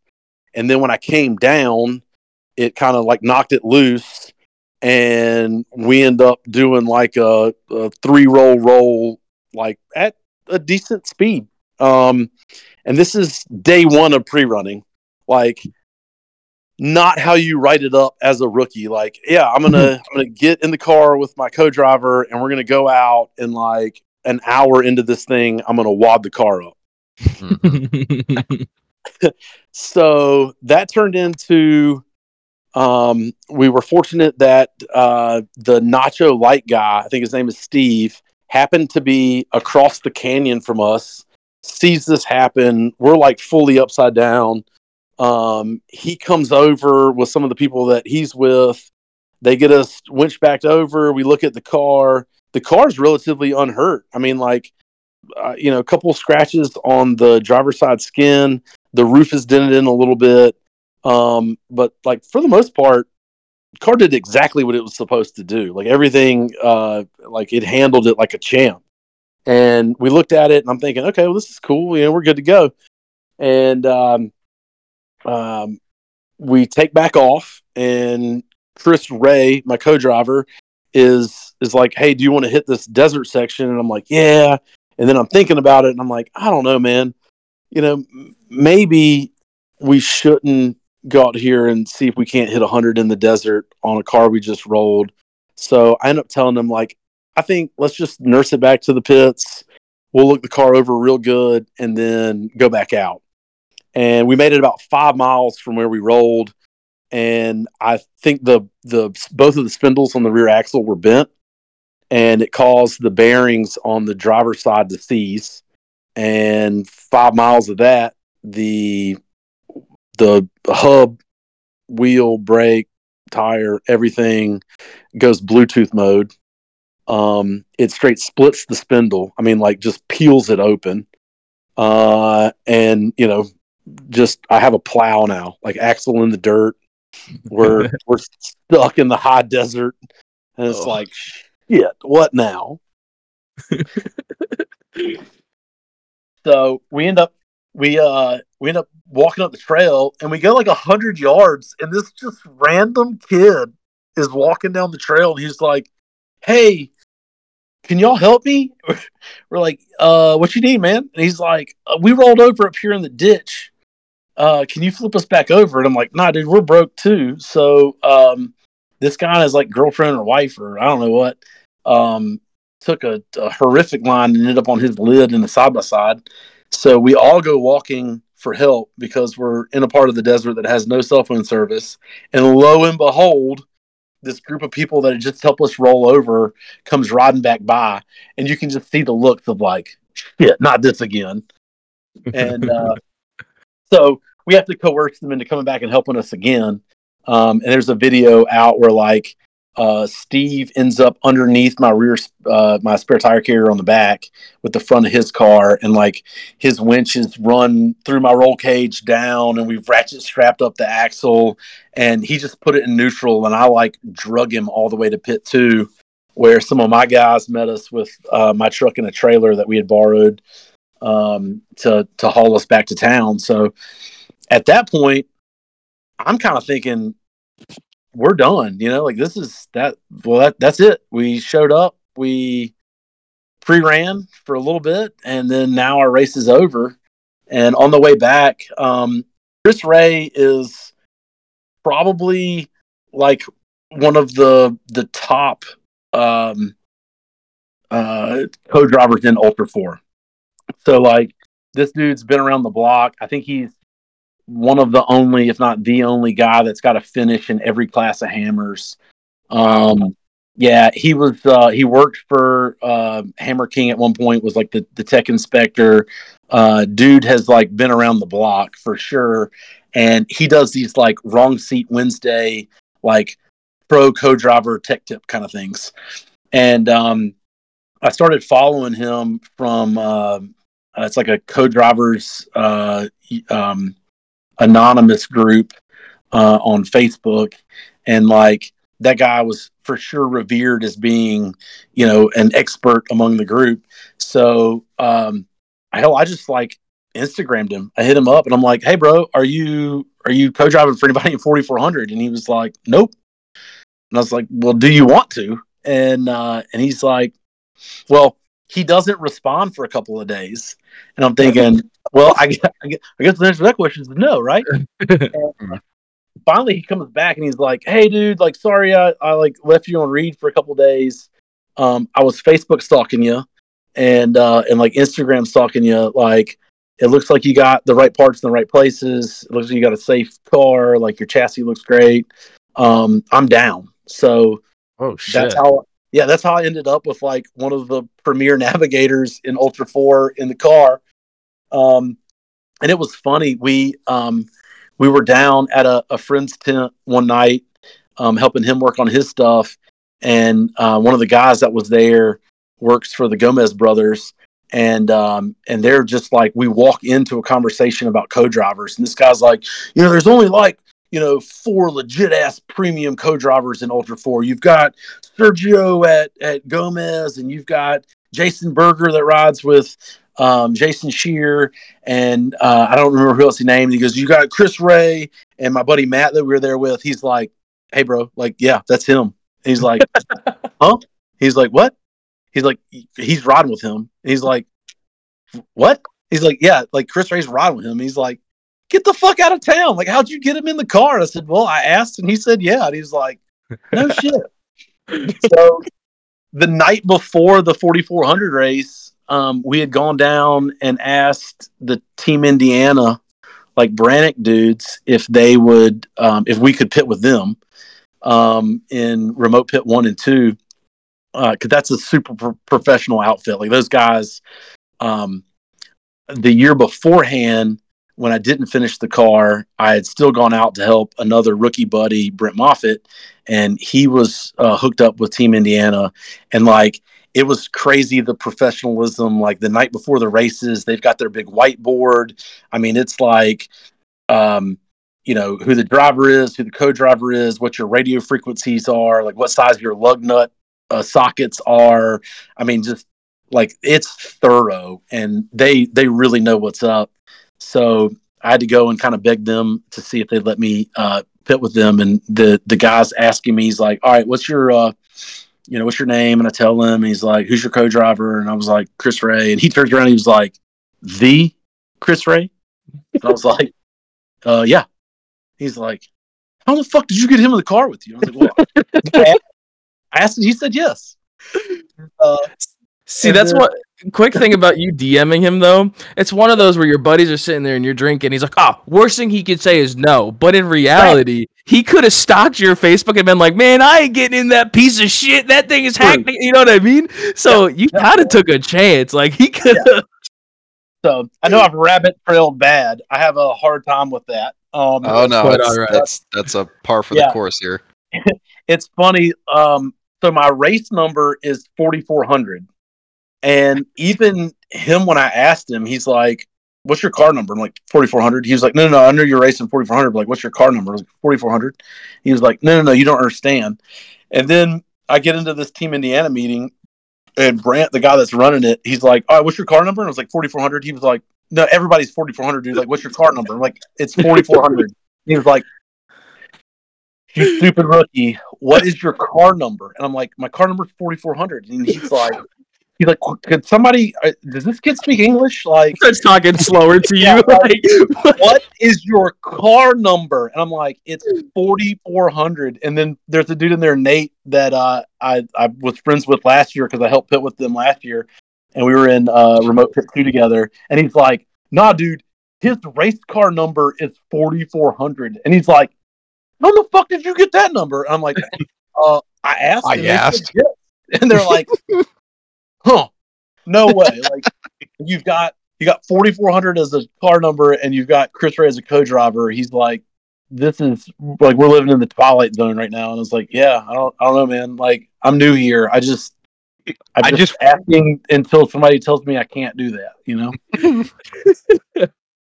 So normally, is it, are most people uh, three digit? Is that why it's kind of a no? It's always four, or, but it's is not, it? It's the class number. Just, you know. Like, yeah, no, I understand funny. that that's the. I, it's just I, surprising that wasn't for the explanation. Taken. I understand that, but I was just curious because, like, with dirt biking and like dirt bike racing, it's usually three digit is max. So I didn't know if it was something similar. That's all. Well, cars are bigger no, and they have four wheels. Think, so okay, shut the fuck up. Thank numbers. you.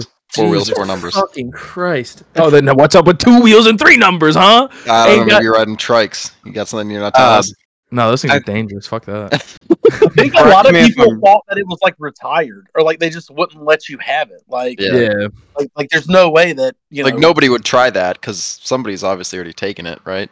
Yeah, and I don't know. I, like I thought, like I don't know, like uh, double aw. I don't. I was when I was trying to think of like a race team name, you know, like Snake Eyes or Double Aw or whatever. You know, I thought like you know zero zero sounds pretty cool, and they're like, you can be forty-four hundred, and I was like.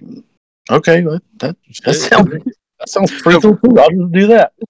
On that note, though, yeah, it's always uh, the first two numbers of the class, and then the last two are the car number in said class, right? So it doesn't have to be that way. Like there's um, there's forty-four hundred cars that are like three digit numbers or two digit, two digit numbers or whatever. Like it it it doesn't. It's not like a rule that it has to be that way. Um, but a lot of forty-four hundred cars are like forty-four seventeen or forty-four forty-four or, you know, whatever. Um, so it, it, I think it's easier when you look at a car and it's like a forty-four something or a forty-eight something or a forty-six, you're like, okay, I know what class that car is racing in. Whereas like the T M R guys run like eight sixty-seven.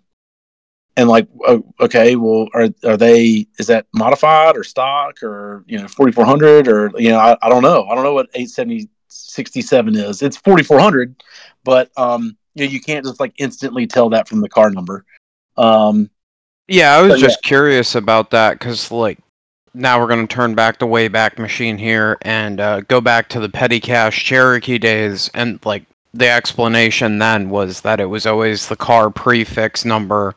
And then the number of the car in that class, which was random, like you could pick the last two numbers if they weren't yeah. taken. I, I didn't know if that had changed. No, I think it's uh, like that's common. I just don't think it's like a rule. Like, uh, you know, now there's enough cars and enough people racing where, uh, you know, I, I probably think between forty-four you know, forty-four hundred and forty-four ninety-nine, like they're all taken. Um, so they're having to, to get, you know, out of the box uh, a little bit on assigning numbers. Cause like as a driver, you basically own your number. If you've raced it in the last year or two, I think like it belongs to you. And if somebody else wants it, like you have to sign away the rights to that number. Like it's yours. Um, so I'm sure there's some people who like aren't giving up their numbers. Um, even if, you know, it's been a minute since they raced. So maybe that's what's driving it. But um, there's definitely more cars out there that have, you know, two digit, two digit and three digit numbers that don't start with their class um, than I think there used to be. Makes sense. I'm kind of surprised that they're not moving to like a four four three eight nine type of a situation just to keep that, because that infinitely exp- or not infinitely, but that expands it by what, a factor of tenfold. Yeah. So, you know, you stop running into some of those issues, but uh, it's still wild to think how few of people have raced King of the Hammers in forty-four hundred. Like, Um, we sort of, after the, the race was over, um, you know, we're talking about like the fraternity of people who've done this. Like it, it's, it's still pretty damn small, right? Like most of the people, I think there was like one hundred twenty-two cars this year in forty-four hundred, and out of the one hundred twenty-two, I, I mean, I don't know the exact numbers, but I would guess eighty or ninety of those people have done it every year for the last ten or fifteen years. Um, So, like, it's still a, a relatively small group of people who've ever taken the green flag at, at King of the Hammers, um, you know, in in the forty-four hundred class or any class, really. Um, and it, it's kind of a wild thing to think about. Um, there was a, a post on Rock Sports Insiders the other day that, like, there's been fewer kings than there have been men on the moon. And uh, I don't know if that's true or not. Just somebody posted that shit, and I was like, wow, that's that's pretty crazy to think about. Damn. Yeah. I, w- I wonder if that's true, because that would be a fucking wild statistic. Isn't that nuts? Yeah. I hope uh, it's true. Whether it's true or not, I'm gonna I'm gonna keep on keeping on like it's facts. Now, if you ever have any buddies who are looking to try to get a number and they can't, you know, find one that they like, something that we used to do with the dirt bike racing was going to ten codes that police use, and like ten fifty-one was one that my buddy picked because it was subject is drunk. And like different things like that, and like, you know, like police chase or like whatever. And sometimes it's always a fun thing. We're like, oh, how'd you choose that? And it's like, well, you know, police ten code is like, you know, subject to speeding or so, like something like that. It was always a funny little caveat. That's hilarious. Yeah. So now let's let's dive into tires a little bit. You right? You know, you talked about right. having blue. Sorry, bagels. I gotta I gotta interject. Oh. There have been twelve people who have walked on the moon. twenty-four people who have went to the moon. Not all of them walked on it. Oh. And how many kings do we have? I don't know. I, I mean, it's been going on since two thousand seven. I don't think they did it in eight. And then what obviously, class, what huh? classifies them as a king? Is that just a win, or do they have to like have like a spe- specific amount of wins? Like, what's the? Uh, if you if you win the forty-four hundred race, you're the king. So, um, you know, there's there's there's definitely Jason- a. a chance that that is accurate. Yeah. If multiple, so you, if somebody's won multiple times in yeah, a row or whatever. Like Shannon Campbell's or just multiple times in general. Times. Lauren Healy's mm. done it a couple of times. Jason Shear's done it a couple of times. Raul Gomez has done it uh, twice, I think. Um, so I think uh, Randy Slosson's done it twice. Um, Eric Miller, I'm pretty sure, is two. So, yeah, I mean, it's only been going on since oh seven, and in that time period, you pretty much had like uh, a handful of people do it multiple times. So, I shit, there's probably not seven or eight kings total, if I had to guess. Holy shit!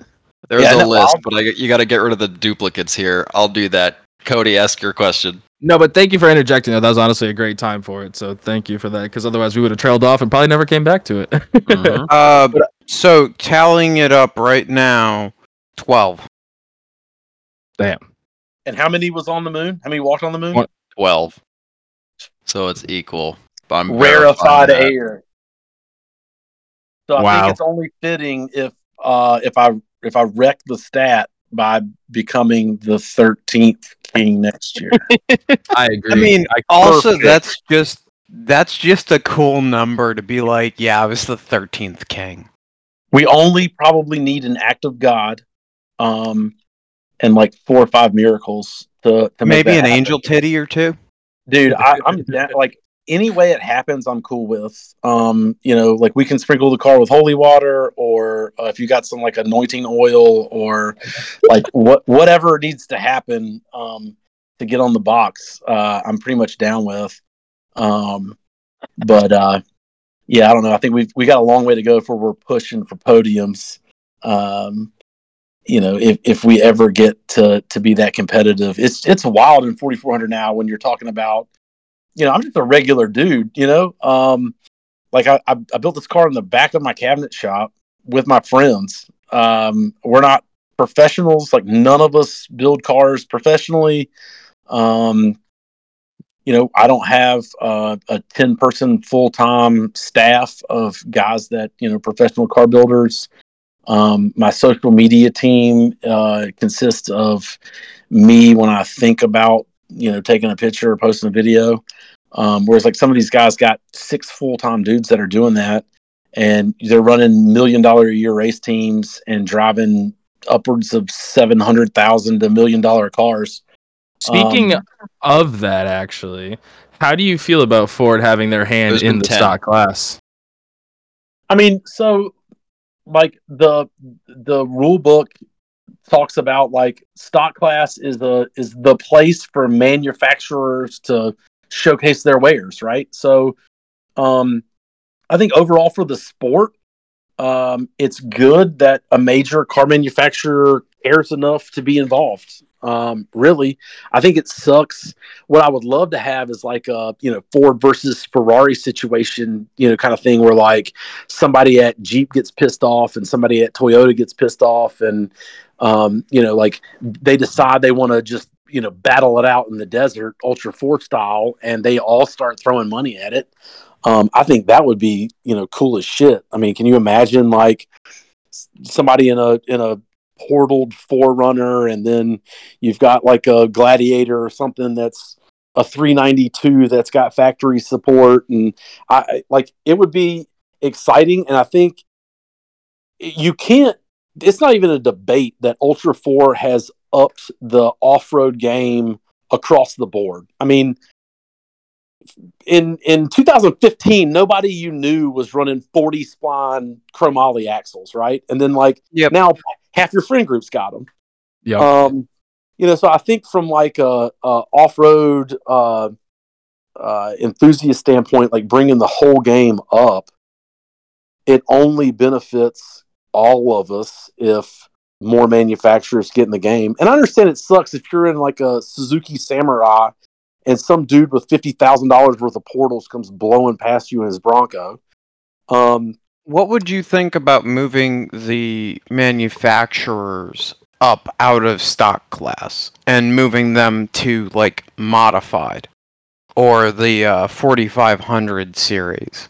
Are you talking about giving them their own class, or or just like moving them into a more modified class? I don't know. I think it's I think it would be scary if you said, okay, now we're going to let a Ford-backed Bronco be in forty-five hundred when they can start modifying chassis and they can run multiple shocks a corner and they can upgrade power plants and all that. Like there's still going to be a disparity there because they're just going to outspend everybody. Yeah. I, that was my argument um, with them being in stock class though, is it, in my opinion, now this is just my opinion. Um, it, raises the competition shelf in stock class when you're able to have specific vehicles that are almost built or tailor built towards it, because like you were talking about earlier with Jeep, if they wanted to dip their toes in with a three ninety-two, how the hell are you supposed to compete with a three ninety-two if you're limited to a twenty-two R E, or maybe if you're getting aggressive a three four? Yeah. It, it'd be hard. I mean, it would be difficult. Um, you know, the, the thing about the thing about Ultra four in general and, and King of the Hammers is like, okay, you've got these cars that people have spent, uh, you know, forty-four hundred, like a million dollars on, but at some point you get so out in the weeds on one-off custom everything. And like, you're so on the cutting edge of technology that like, how many times have, have those cars finished? You know what I mean? Like when, when I set out to build a car, I'm like, man, I want to build, I mean, it was, I mean, I say, oh, this is, was my goal. You know, this is like also necessity because I don't have the budget to go, you know, ham and spend a million dollars on a car. But like, I want, I want an endurance car or a reliability car. Like there's, there's a bunch of cars out there that are north of a thousand horsepower, but like, can you keep a thousand horsepower together for three hundred miles? And if you look at statistically, the answer is like, no, it's hard for parts to live under a thousand horsepower for a super, you know, long period of time. So I think there's ways to like get around some of that stuff. Like, um, you know, people who are out horsepowering you or, or whatever, like you could build, you know, arguably a suspension that's good enough with a smaller motor to outperform the big stuff. And then, and then the huge part of it is like, can you keep it together? And, um, like, I think I've heard that, that, uh, Horschel car, it's like I F S, I R S, uh, it's like a thousand rear wheel horsepower. Um, that car's sick and it's a work of art, but like, it's so intricate. He's had a hard time keeping it together. And, um, you know, like my goal was, I'm going to build something that, um, you know, hopefully will survive. Um, But I don't think I need a thousand rear wheel horsepower to be competitive. Um, I just need a car that is still kicking after three hundred miles. Now, do you think that that scales with the classes, or does that pertain more into the forty-four hundred? Um, I, no, I think it scales with classes, and then also too, like you know, in stock class, you got to think about like what you're picking as a as a a vehicle to start with, right? Like, if you pick a eighties Suzuki Samurai, well, those came with small motors. They're, they're you know, the they're leaf sprung. Like uh, you, you've limited yourself by what you started with. I, before the Broncos got in the game, I always thought, man, it'd be badass if you got like a like a S S Trailblazer. It's already yeah, got a, you know, it's already got an L S motor in it, so like you can out horsepower most everybody. Like.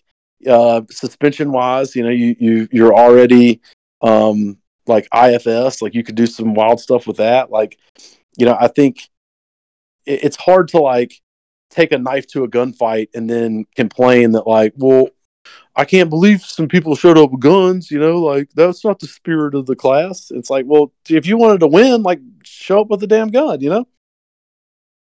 Fair. I just, I don't know. To me, it ends up rubbing me the wrong way with Ford running in the lower classes, but that's just, like I said, my opinion.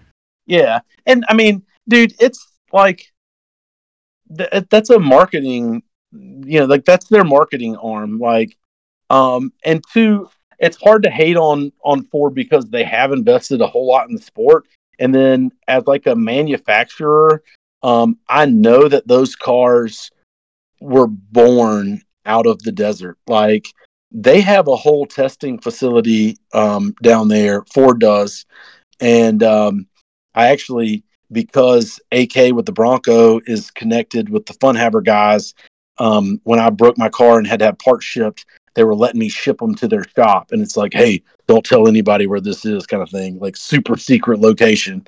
But um um they got a whole testing facility out there, and I know that um they hire like Jason Shear and um, obviously uh, Von Gittin Junior and Lauren Healy and uh, Brad Lovell and some of those guys.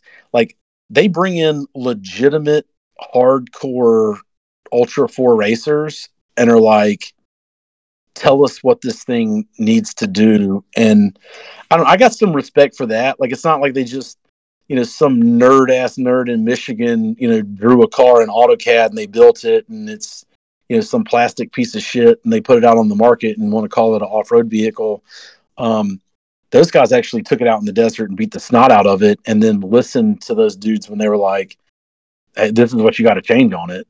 And I, I, I wish more manufacturers would do that. You know, like, like why does Jeep not have a V eight one ton option? Mm-hmm. Like, they already produce, you know, sixties and eighties and stuff in like the twenty-five hundred and thirty-five hundred trucks. Like, why can you not go down to your local dealership and pick up uh, like a three ninety-two with one tons under it? Like, that should exist. I um, thought it was awesome. Yeah, I mean, like, and or I mean, even an eco diesel with uh, one ton axles would be sick, or a manual. Yeah, I'll, let's start small. It. Yeah, how about a manual behind your diesel? Yeah, but like, say they put that thing out in like twenty twenty-four, by like twenty thirty-eight, I'm sure I could find one in the junkyard at L K Q that I could fix up real nice, you know? Mm-hmm. If they never build it, I'll never have the opportunity. Nope. I wonder yeah. if that leads into like why like Dodge did the Demon or like Chevy did the Copo Camaro. I wonder if there was some racing program that they were into and why they even went to those crazy extremes to be able to be in a stock format class or something. I don't know. That's while a great in, question. While we're in this lull, there have been nine unique King of Hammers Kings. Okay. So, so there has been a list is pretty small. The list that I was looking at was fastest time. My bad. That does include forty-eight hundred people and other classes. There you well, go. Yeah, you can see the leaderboard, but it's got multiple names, and a lot of them have very similar names, or they're all right next to each other, so you kind of have to like squint at it. Uh, I just deleted them out of the list and made a new one. So, yeah, nine. That's wild. Isn't that wild? Yeah. Just to clarify, there's only two times that Ford has won. Put in perspective, Luke. Because Lauren uh, Healy. You're not changing my opinion. My opinion. No, I understand. Stay the same. To a, I understand to a certain degree, because if you think about it in the sense of like F one, there's no. I mean, I don't even know this for exact well, fact, but how many private drivers are driving F one? Probably none that aren't backed by a fucking proper dealer or a car manufacturer. So yeah. if you start taking that, you mentioned the whole Ford, Ford, Ford versus Ferrari thing, and if you apply that to this, then it's just going to edge out the competition even further for that class. So I do mildly respect it, but I also can understand the fact of using it for marketing, and then also for the simple fact of, like we were talking about, the Copo Camaro and the Dodge Demon is like, they're if there's a market for it and they find a reason that it's worth selling that vehicle at stock, then it's going to raise, you know, the competition, but also that's now offered to the general public. And how fucking sick would it be seeing somebody driving down the street in a Gladiator on sixties from factory on forties with a fucking uh, Demon motor or something in it? That's fucking gnarly. sixty. I don't and, want it. Uh, shut I, the fuck up. That's an example, all right, you bitch. I God can, dang it. I can completely agree with that, and I like like. It's a double-edged sword. My opinion only applies to stock, because I love watching what Ford is doing in the other classes. Like, they have some fast as fuck and cool as fuck cars. Yeah. So, um, my opinion is strictly just dumb. But yeah, we'll let you have but, it. Yeah, well, we all hold a dumb opinion or two. Um, mm-hmm. I hold more than two. I've got uh, only I like one. What's I like the capacity manu- of that bad boy? How many dumb ideas can you hold in that brain? Well, I like A Ks opinions. And manuals, so I'm pretty retarded. Uh, I don't think those are dumb, so I guess I'm equally in the hole. Yes. The answer is yes. um. Anyways, I am curious about Cody's question involving tires there, because that's going to be a zesty one. So you mentioned, you know, that you have K R threes and that you have um, fucking Blue Labels. Now, yes. Give me your honest opinion about Blue Label, because I've never heard somebody give like a happy review. And just from your perspective, I'm going to ask my other tire question in, here in a second, but let's start with this one. Like, how new are those Blue Labels? Um, so they're pretty old. Um, like they're okay. they're they're pretty old, but they're they don't have a lot of miles on them. Um, mm-hmm. So. Where I live in Greenville, South Carolina, Jackson Motorsports is based out of here. And if you don't know, Jackson Motorsports handles all of B F G's racing programs. So like if you're running uh like I don't know, Road Atlanta type stuff, or um you know, like car racing type stuff, all those tires are housed like twelve minutes from my shop. And um, they have an enormous facility. It's it's super badass. Um, and uh, they're mainly, I guess, a marketing company. Um, but then they handle all of this, um, you know, race tire stuff for Michelin and B F G. So one of my childhood friends, like a, a dude I've been buddies with since like sixth grade, is um, is works over there. Um, I don't even know what his job title is. I think he's, I think he's, you know, pretty big dick over there. But um, because my buddy works there and I know it exists and it's right here in town, um, you know, I'm a nobody, but he was able to get me hooked up like with their racer program. Um, so that's kind of how I got the in over there. And Um, B F G does do a lot for their racers as far as like uh, pit support and that kind of stuff. But then also being local to them, like, you know, when I when I buy tires and they come through Jackson, like I can go over there and drop off my wheels and they'll mount and balance them. So, you know, we were talking about how bad, you know, beadlocks suck. Um, it sucks a lot less when you just like drop them off and then they call you the next day and are like, hey, you can come pick your stuff up. Um, so that's, that's sort of how like that whole thing worked out. And then um, I will say like this year, um, I, I would not have made the green flag without like B F G's support. And um, you know, I'm not like a, I'm not a factory sponsored racer. They're not giving me tires Uh, or anything like that. Um, I, I wish, and if uh, I think Nate Hunt's the dude who decides that. And Nate, if you ever hear this, uh, buddy, like I'm ready. Hit him up. I'm ready. Hey, bro, I'm ready. You can just send me, you know, twenty free tires tomorrow. Um, I'm doing a killer job of marketing. Can't you tell? Um, but uh, no, I mean, like, like uh, uh, you know, not like a, a a pitch or whatever. Like, I'm not a, a big brand guy or anything. And if you go and look at my stuff, um, I'm running those tires and I never posted anything really about them. I never tagged B F G and any of the stuff until I got to Hammers. And when I wrecked the car and broke, those guys were like, whatever you need, like we're, we're in for it. Um, Cole Connor, uh, um, Matt, uh Hobie, um Frankie, all those dudes, like they came to my tent and worked on my car with me every night. Um when it was time to weld um spindles, new spindles on the car, um we ended up fucking nuts um, that you welded yeah. new spindles on. Dude, so like that's a wild story. I went like I think my race is over and um we go walking around trying to talk to people and figure out like can anybody help? Like is there an axle? Does somebody have spindles? We talked to UConn, they're like we don't keep that stuff. And uh we, we went all around and then I walked back to my garage space and I had bought uh Brannock fifteen fifty uh U-joints and Brannock shafts from East Coast Gear Supply the week before we left. And it just so happened that the dude I talked to on the phone, his name is John, was like, oh, you're going to Hammers? Like, I'm co-driving a forty-eight hundred car. Like, where do you know where your garage in? And I'm like, yeah, I'm in V P one hundred. And he goes, oh, I'm right around the corner from you on Buggy Whip's Way. And uh, I'm like, okay, sweet. And he's like, I'll swing by and say hey one day. So I wrecked the car. I pretty much think that my race is done.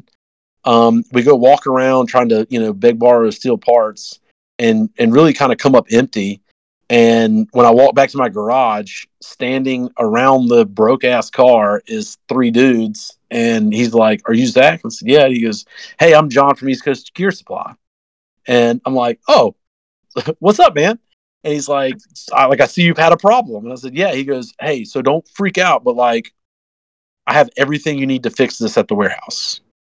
And then it was just a matter of like, well, how fast can we get it here? And those are the parts that we overnighted to the Ford garage. Um, but they sent me out everything that I needed um, to, to like totally rebuild that axle in the desert. And wow. Yeah, dude, like it's, I mean, we're like Porta band cutting off spindles. Like it's it was more than I really thought I would get into, you know, on the lake bed. But the B F G guys are like, hey man, we got welders, we got, you know, all this stuff. So um, we ended up pulling the axle out of the car. Um, we took it over to B F G. They pull out, you know, their welders and all their equipment. We get everything, you know, ground down and fit up and cut off and ready to go, and um, burn in new spindles at, I don't know, one o'clock in the morning on the lake bed. And, um, you know, like without those, without those dudes, like it would have never happened, you know, like, um, we did not take a welder out there. Um, you know, we didn't, we never imagined we'd be doing that level of fab work, you know, on the lake bed. Um, so we didn't take, you know, the stuff to do it. And, and like, not only did they, were they like, you can use our crap, they were like right there with us the whole way. Um, so like straight up, if, uh, if it wasn't for those guys, Cole especially, um, I don't know that we would have made it. So like, I'm super thankful for that. Like, that's one of those things that like, okay, I had to, I had to buy tires, and that was no small chunk of change, but they also mounted them up for me, and that was sweet. And then when I really needed the help, like, they worked their asses off for me to make sure I'd make the race. So you know, that kind of made me, uh, you know, that, that like, that made me a believer, right? Like in the program, um, no matter what you believe about the tire, um, you know, it's hard to like, yeah, I can't knock that. No, I yeah. You don't. know, like, am I going to get that support from anybody else? You know, I, I probably not. That's pretty I, cool. I don't have a spindle I can give you, unfortunately. It'd be a lot cooler if you did. I am also just, I'm not on the lake bed, so even if I did, I wouldn't be any help. If you were, I know you don't have to tell me that, dude. That's just wild, though. Like, I have my gripes with B F G, and like as you can tell at this point, I have gripes about everything. Yeah, but I will crazy. say that they make some kick-ass race tires. I'm a big fan of the K R two and K R three in a racing application. Yeah, that K R three is thick. Um, you know, I wasn't I wasn't sure what to expect because I've I've never done, you know, the desert racing stuff high speed, but um, I have run a bunch of different stickies in the rocks, and uh, dude, like a forty is it's funny. I'm like, damn, look at these small ass tires, um, because everything that that I've run here in the, the, the, you know, rememberable past is like, you know, forty-two and up type stuff. And everybody that I wheel with is on S X's or, um, preps or, you know, forty-two inch reds or whatever. And, uh, I'm like, man, these tires are small as shit. And then we got in the rocks and was like, damn, these things hook. so, um, I didn't have any complaints. I didn't get to run as many rock trails as I was hoping to. Um, before we uh, ventilated our motor. Um, but, you know, the, the rocks that I, I did get to hit um, in it, I was like, yeah, this dog will hunt. Now, usually my question is, is uh, what is your favorite D O T off-road tire?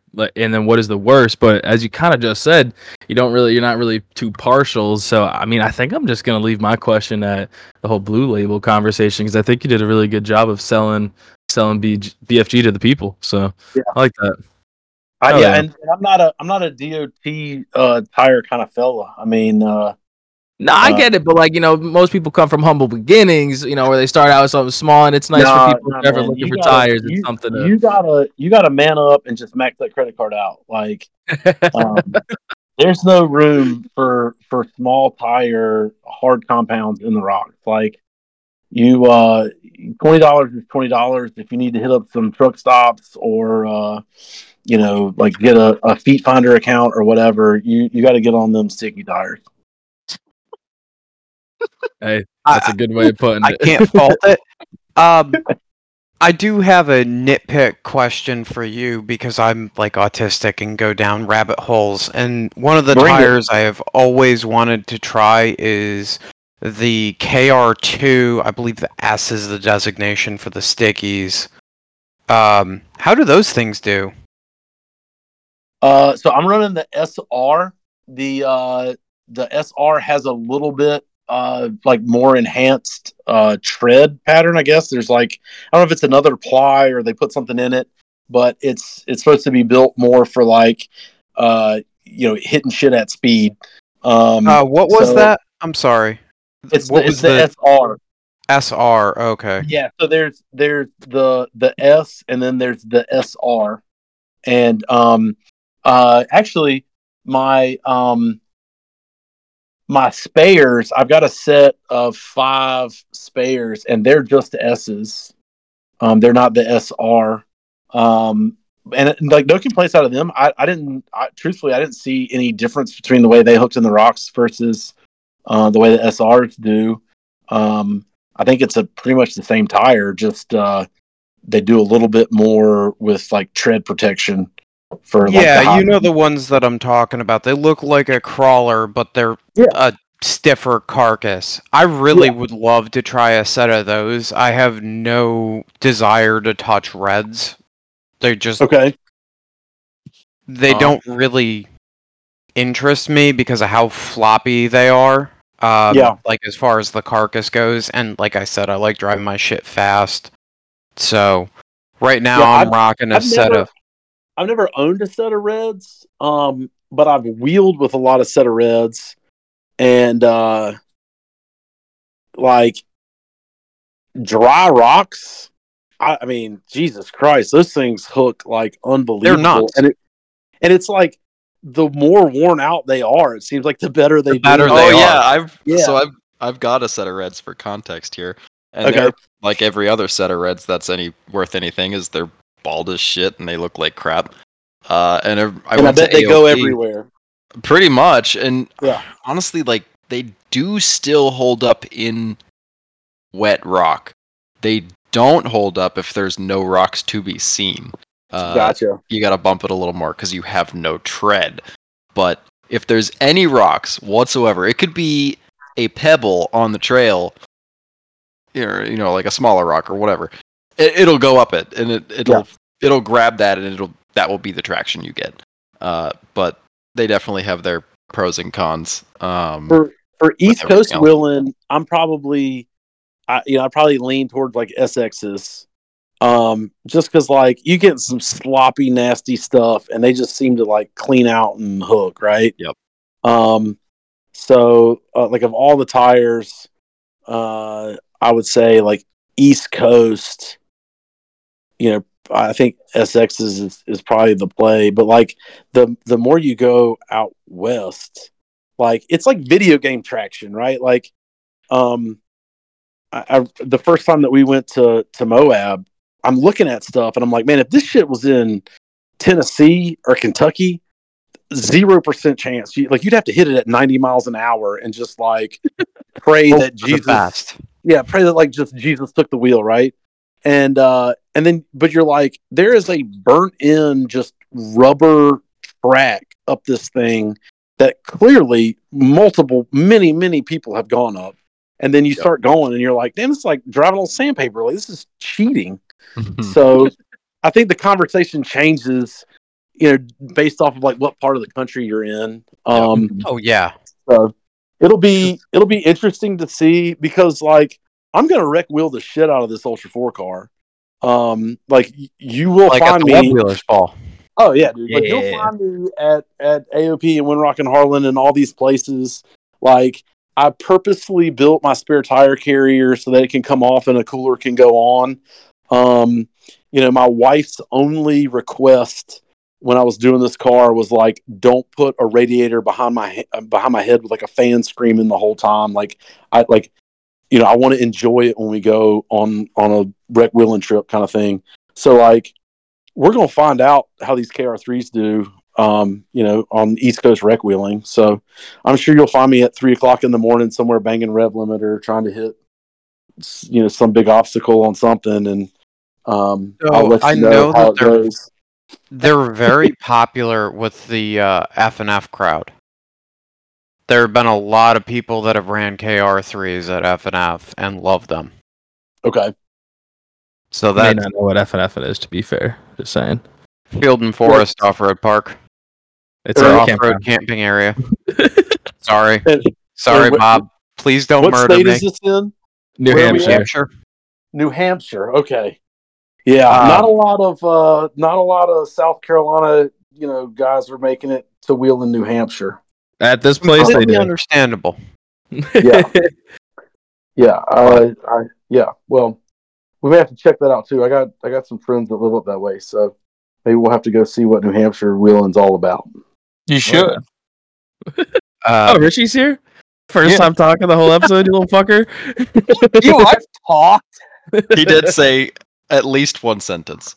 He said oh, I'm proud probably of you. five. We're we're doing good this episode. Sorry, running joke is that Richie never talks. Um, because you know, he's Richie a wallflower. Um, yeah. Sometimes he'll just randomly pop in, but he talked about Eric Miller and uh, the trip to Roush, so that was mm-hmm. that was there. Well, to be fair, you talked and he agreed and chimed in, but fair enough. Anyways, continue. Where were we? Uh, we were talking about stickies.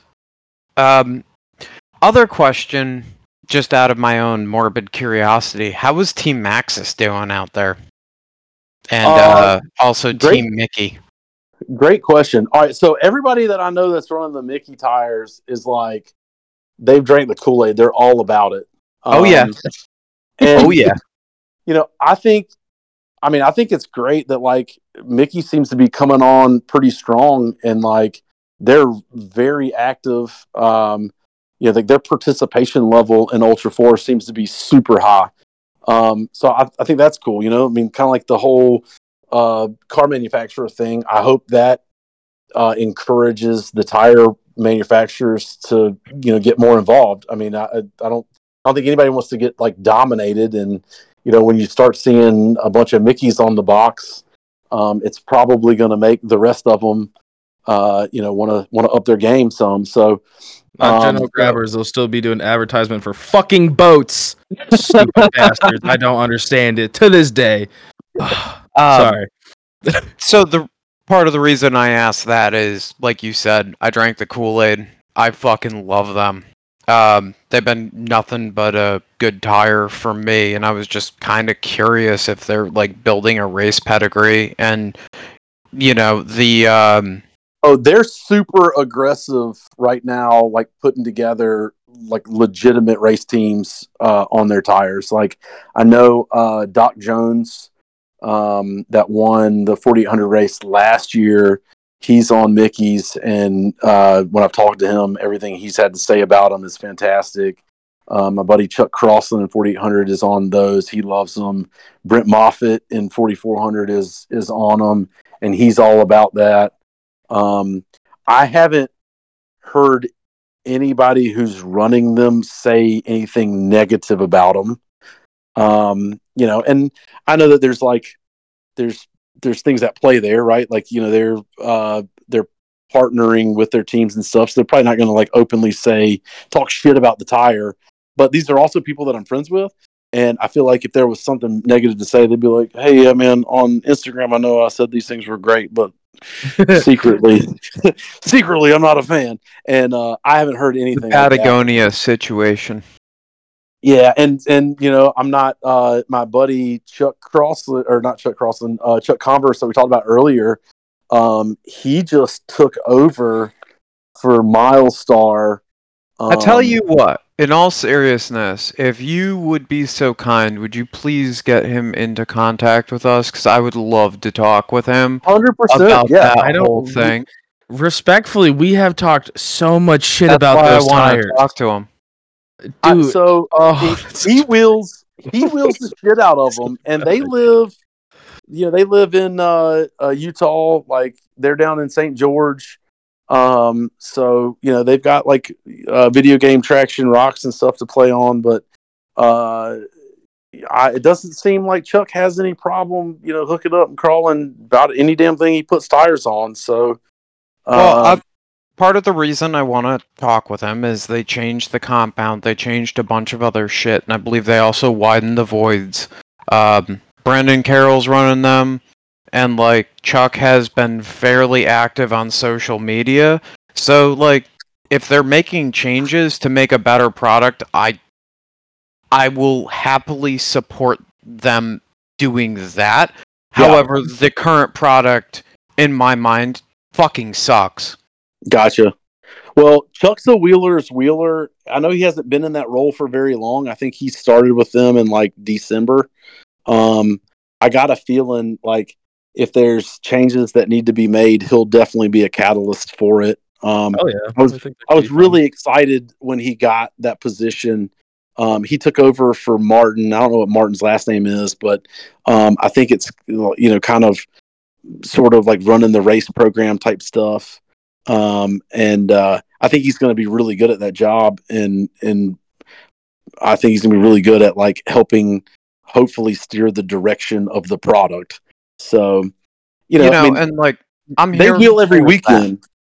Like they like they wheel every weekend. I mean, if it's, you know, before when he was just running the tire, you know, I, I maybe he doesn't have the the pull to kind of steer it in in you know any direction.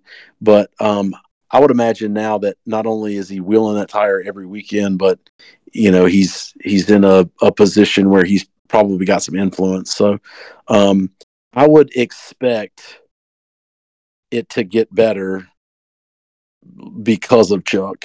Um, so, but yeah, like I'll absolutely hook you up with him. Uh, n- no, no doubt. I'll, I can text him as soon as we get off of here and, and tell him like, hey bro, you got to go on, you got go, to go on the podcast here and, and, uh, talk tire. Hell yeah. Hell yeah. Always also, down for that. Uh, real quick shout out. Cause, uh, this dude deserves it. Jordan Kruger. This episode's been fucking awesome. Thank you for the recommendation. Yeah, Jordan's like, uh, it's funny. We cover a lot of the same territory, right? Like he um, he moved to South Carolina at, at some point, and I think in his childhood, like we we go to a lot of the same places, know a lot of the same people, um, but we're largely like you know Instagram uh, acquaintances, like uh, so, you know social media people. It's it's funny how that how that plays out, but yep. yeah, I'm I'm super uh, super glad that he. Um, He recommended me. This has been fun. Oh, yeah. Well, I guess this is kind of a good time to wrap up. We're over our two-hour mark now. So, Mister Mister Savage, Mister Savage, where can people find you on all different platforms of social media? Uh, on Instagram, I'm Savage Racing forty-four hundred, um, and I do most of my stuff there. Um, Facebook, just Zach Savage. Um, I've got a YouTube channel that I don't post anything to that I probably should. Um, it's Savage Racing also. So yeah, hit me up. Like, um, we like to have a, a good time and, you know, we try to post some cool shit and, um, maybe we'll learn something. If nothing else, you might be entertained. Hell yeah, I man. Well, thank you, that. honestly, for coming on. That was a ton of fun. We got to learn a lot of cool things, talk some good tech. And honestly, I've, I've enjoyed every single second of this, and I'm sure the listeners will too. And uh, and on that note... I'm so excited. Now you've been an awesome guest. Now I'm uh, so... You could, first off... Could... uh, it's stopping, all right? I'm sorry. I have one... Can I ask one quick yeah, question course, for you? Man, of course. Um, what kind of medical do you guys carry in the race cars? Anything? Yes. So... Uh, the rules say that we have to carry a medical kit. Um, in mine, I'm basically carrying like uh, I FAC. Like I've got tourniquets, quick clot, Israeli bandages, that type of stuff. Um, you know, like my, my fear would be, you know, we have a, a bad, um, you know, wreck and something ends up amputated or cut severely. So um, that's it. The race tracker in the car is super cool. It's looking for uh, high G-out events. And then it's also looking for like stop vehicles. And if you experience like a high G out on the tracker, it actually notifies race ops like immediately. Um, so, you know, even if you're like unconscious, they'll start sending people to you. Um, the dude's name is Andy McDaniel. He runs Rescue three at uh, King of the Hammers. And dude is a straight up badass. He is involved in the Ford programs. Um, he's done all kinds of Baja stuff. Like, dude knows his stuff, and uh, he, he's like, I'm the guy that you never want to see on race day Because, you know, like if, if you see me on a race day, like you're having a shitty ass day and there's probably a helicopter going to be involved. But, um, like, dude, those, the, they got it sorted. I mean, like we were ready, you know, to throw a tourniquet on something or, you know, throw a chest seal or something like that. Um, and then other than that, dude, I got to go ahead because you parlayed this so well and plugged the shit out of some goodies powders. Um, because I, I feel like the Richard Petty of Ultra four racing. Um, two years ago, we're in Remote Pit two, and uh, Levi Shirley comes in, and uh, I think his car thrown a belt or something. He's sitting there for a long, for a long time, and we were in the pit right next to him, and he's like, "My head hurts so bad. Does anybody have like an Advil or something?" And I'm like, "Bro, I got a goodies powder," and um, and he's like, "What's that?" I'm like, "Yeah, dude, it's it's like an Advil." And he's like, "Okay," and I hand it to him. He's like, "What do you do with it?" And I'm like, "You just." You just take it." And he rips it open and he looks at it and he was like, "Do I snort this?" I was like, "Nah, bro." Like, I wouldn't. Uh, you probably could. I would not. I would. Like, like, what do I do with it? He's like, I'm like, "Bro, just pour it in your mouth and like swish it around with some water." And uh, anyhow, so he pops this goodies powder. The that night after the race is over, I'm walking through the garage area. And we happened just to walk past him. And he's like, "Hey, hey, hey, are you the dude that gave me the goodies?" Or the, like, he didn't even say the goodies. Like, "Are you the guy that gave me that shit earlier at Remote Pit two?" And I'm like, yeah, yeah, man. He was like, "What was that stuff? That's the greatest stuff I've ever had in my life." And I was like, "Well, that's a goodies powder." And he was like, he's like, "Can you just like get that anywhere?" And I was like, "Yeah, dude, like just gas station, like drugstore, whatever." And he was like, "You need like a prescription for that?" Or like, like I, I felt like he was asking me to buy drugs. And um, I'm like, "Nah, bro, you can just get those." And he was like, "Okay."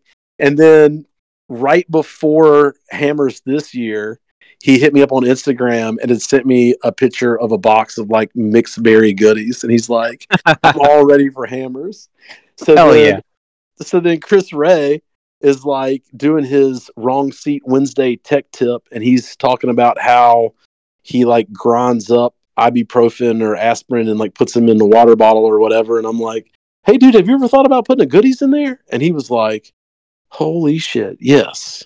Like I absolutely should have done that." So I got him turned back on to goodies this year. And, um, and now he's on that goodies train. So like, uh, uh, dude, a good like cat five tourniquet and uh, a couple goodies powders will cure what ails you. Damn, you, I gotta look up this goodies powder now. It sounds like a fucking yep. miracle drug. Oh, all right, it's the best. So, as Cody was saying, we're starting to wrap up. You know, I know you're a dad. Yeah. What's your dad advice? Oh my god, um, it happens fast, and everybody's gonna tell you it happens fast, and uh, and then like you wake up one day and you're like, "Holy shit, they're all right." Like, I'm, I'm. way too young to have an eleven year old. Like I tell everybody, there's no way I'm old enough to have an eleven year old. And then I've got a ten month old, and um, I'm telling you, man, like enjoy it. Cause you blink and you know, one day they're ten months and the next day they're in sixth grade and you're trying to work out some stupid math problem. And you just wonder how in the hell, you know, it went so fast and where all the time goes. So I'd say my dad advice is just enjoy it. Cause everybody's going to tell you, Um, it, it happens quick, and then one day you wake up and you realize everybody's one hundred percent right. Hell yeah. I like that. Yeah. Luke, do you not? Was that, that's I your do. End, or you got I some? Was just, I was going to say. I was, was just waiting to get cued in. You know, my, uh, my takeaway from this episode is that time and money are interchangeable when it comes to going fast, but you got to hold on to the time that you have and enjoy it. So, you know, if, if you want to save some money, you're going to invest a lot of time. Just make sure that that time is not being wasted when it could be better spent elsewhere. Definitely. And and I've been a time guy, man, because like I, I've had to be a time guy. I mean, we, I told you earlier, we, we work twenty-one hour days for fourteen weeks. Um, yeah. Like I, I wish I had a boatload of money and I could have paid somebody to do half of that stuff. But the reality was, you know, on our, on our budget, like if we were going to make it, we were going to have to make it with just, you know, hard work and grit and, you know, pulling ourselves up by our, our, our boot laces kind of thing. And um, yeah, you're one hundred percent right there. Um, hey, it's uh, it's tough. It is tough, but what can you do besides have a good evening? Well, uh, I heard a trophy truck guy explain it like this. He said there's type one fun and type two fun. Type one fun is where, like, in the moment you're doing it, and you're like, hell yeah, this is awesome. This is the coolest shit I've ever done. And then type two fun is the whole time you're doing it, you're like, what in the shit did I get myself into? This is terrible. This sucks. This is miserable. Why am I doing this? And then, and then a couple days or a couple weeks or a couple months goes by, and you look back and you're like, damn, that shit was awesome.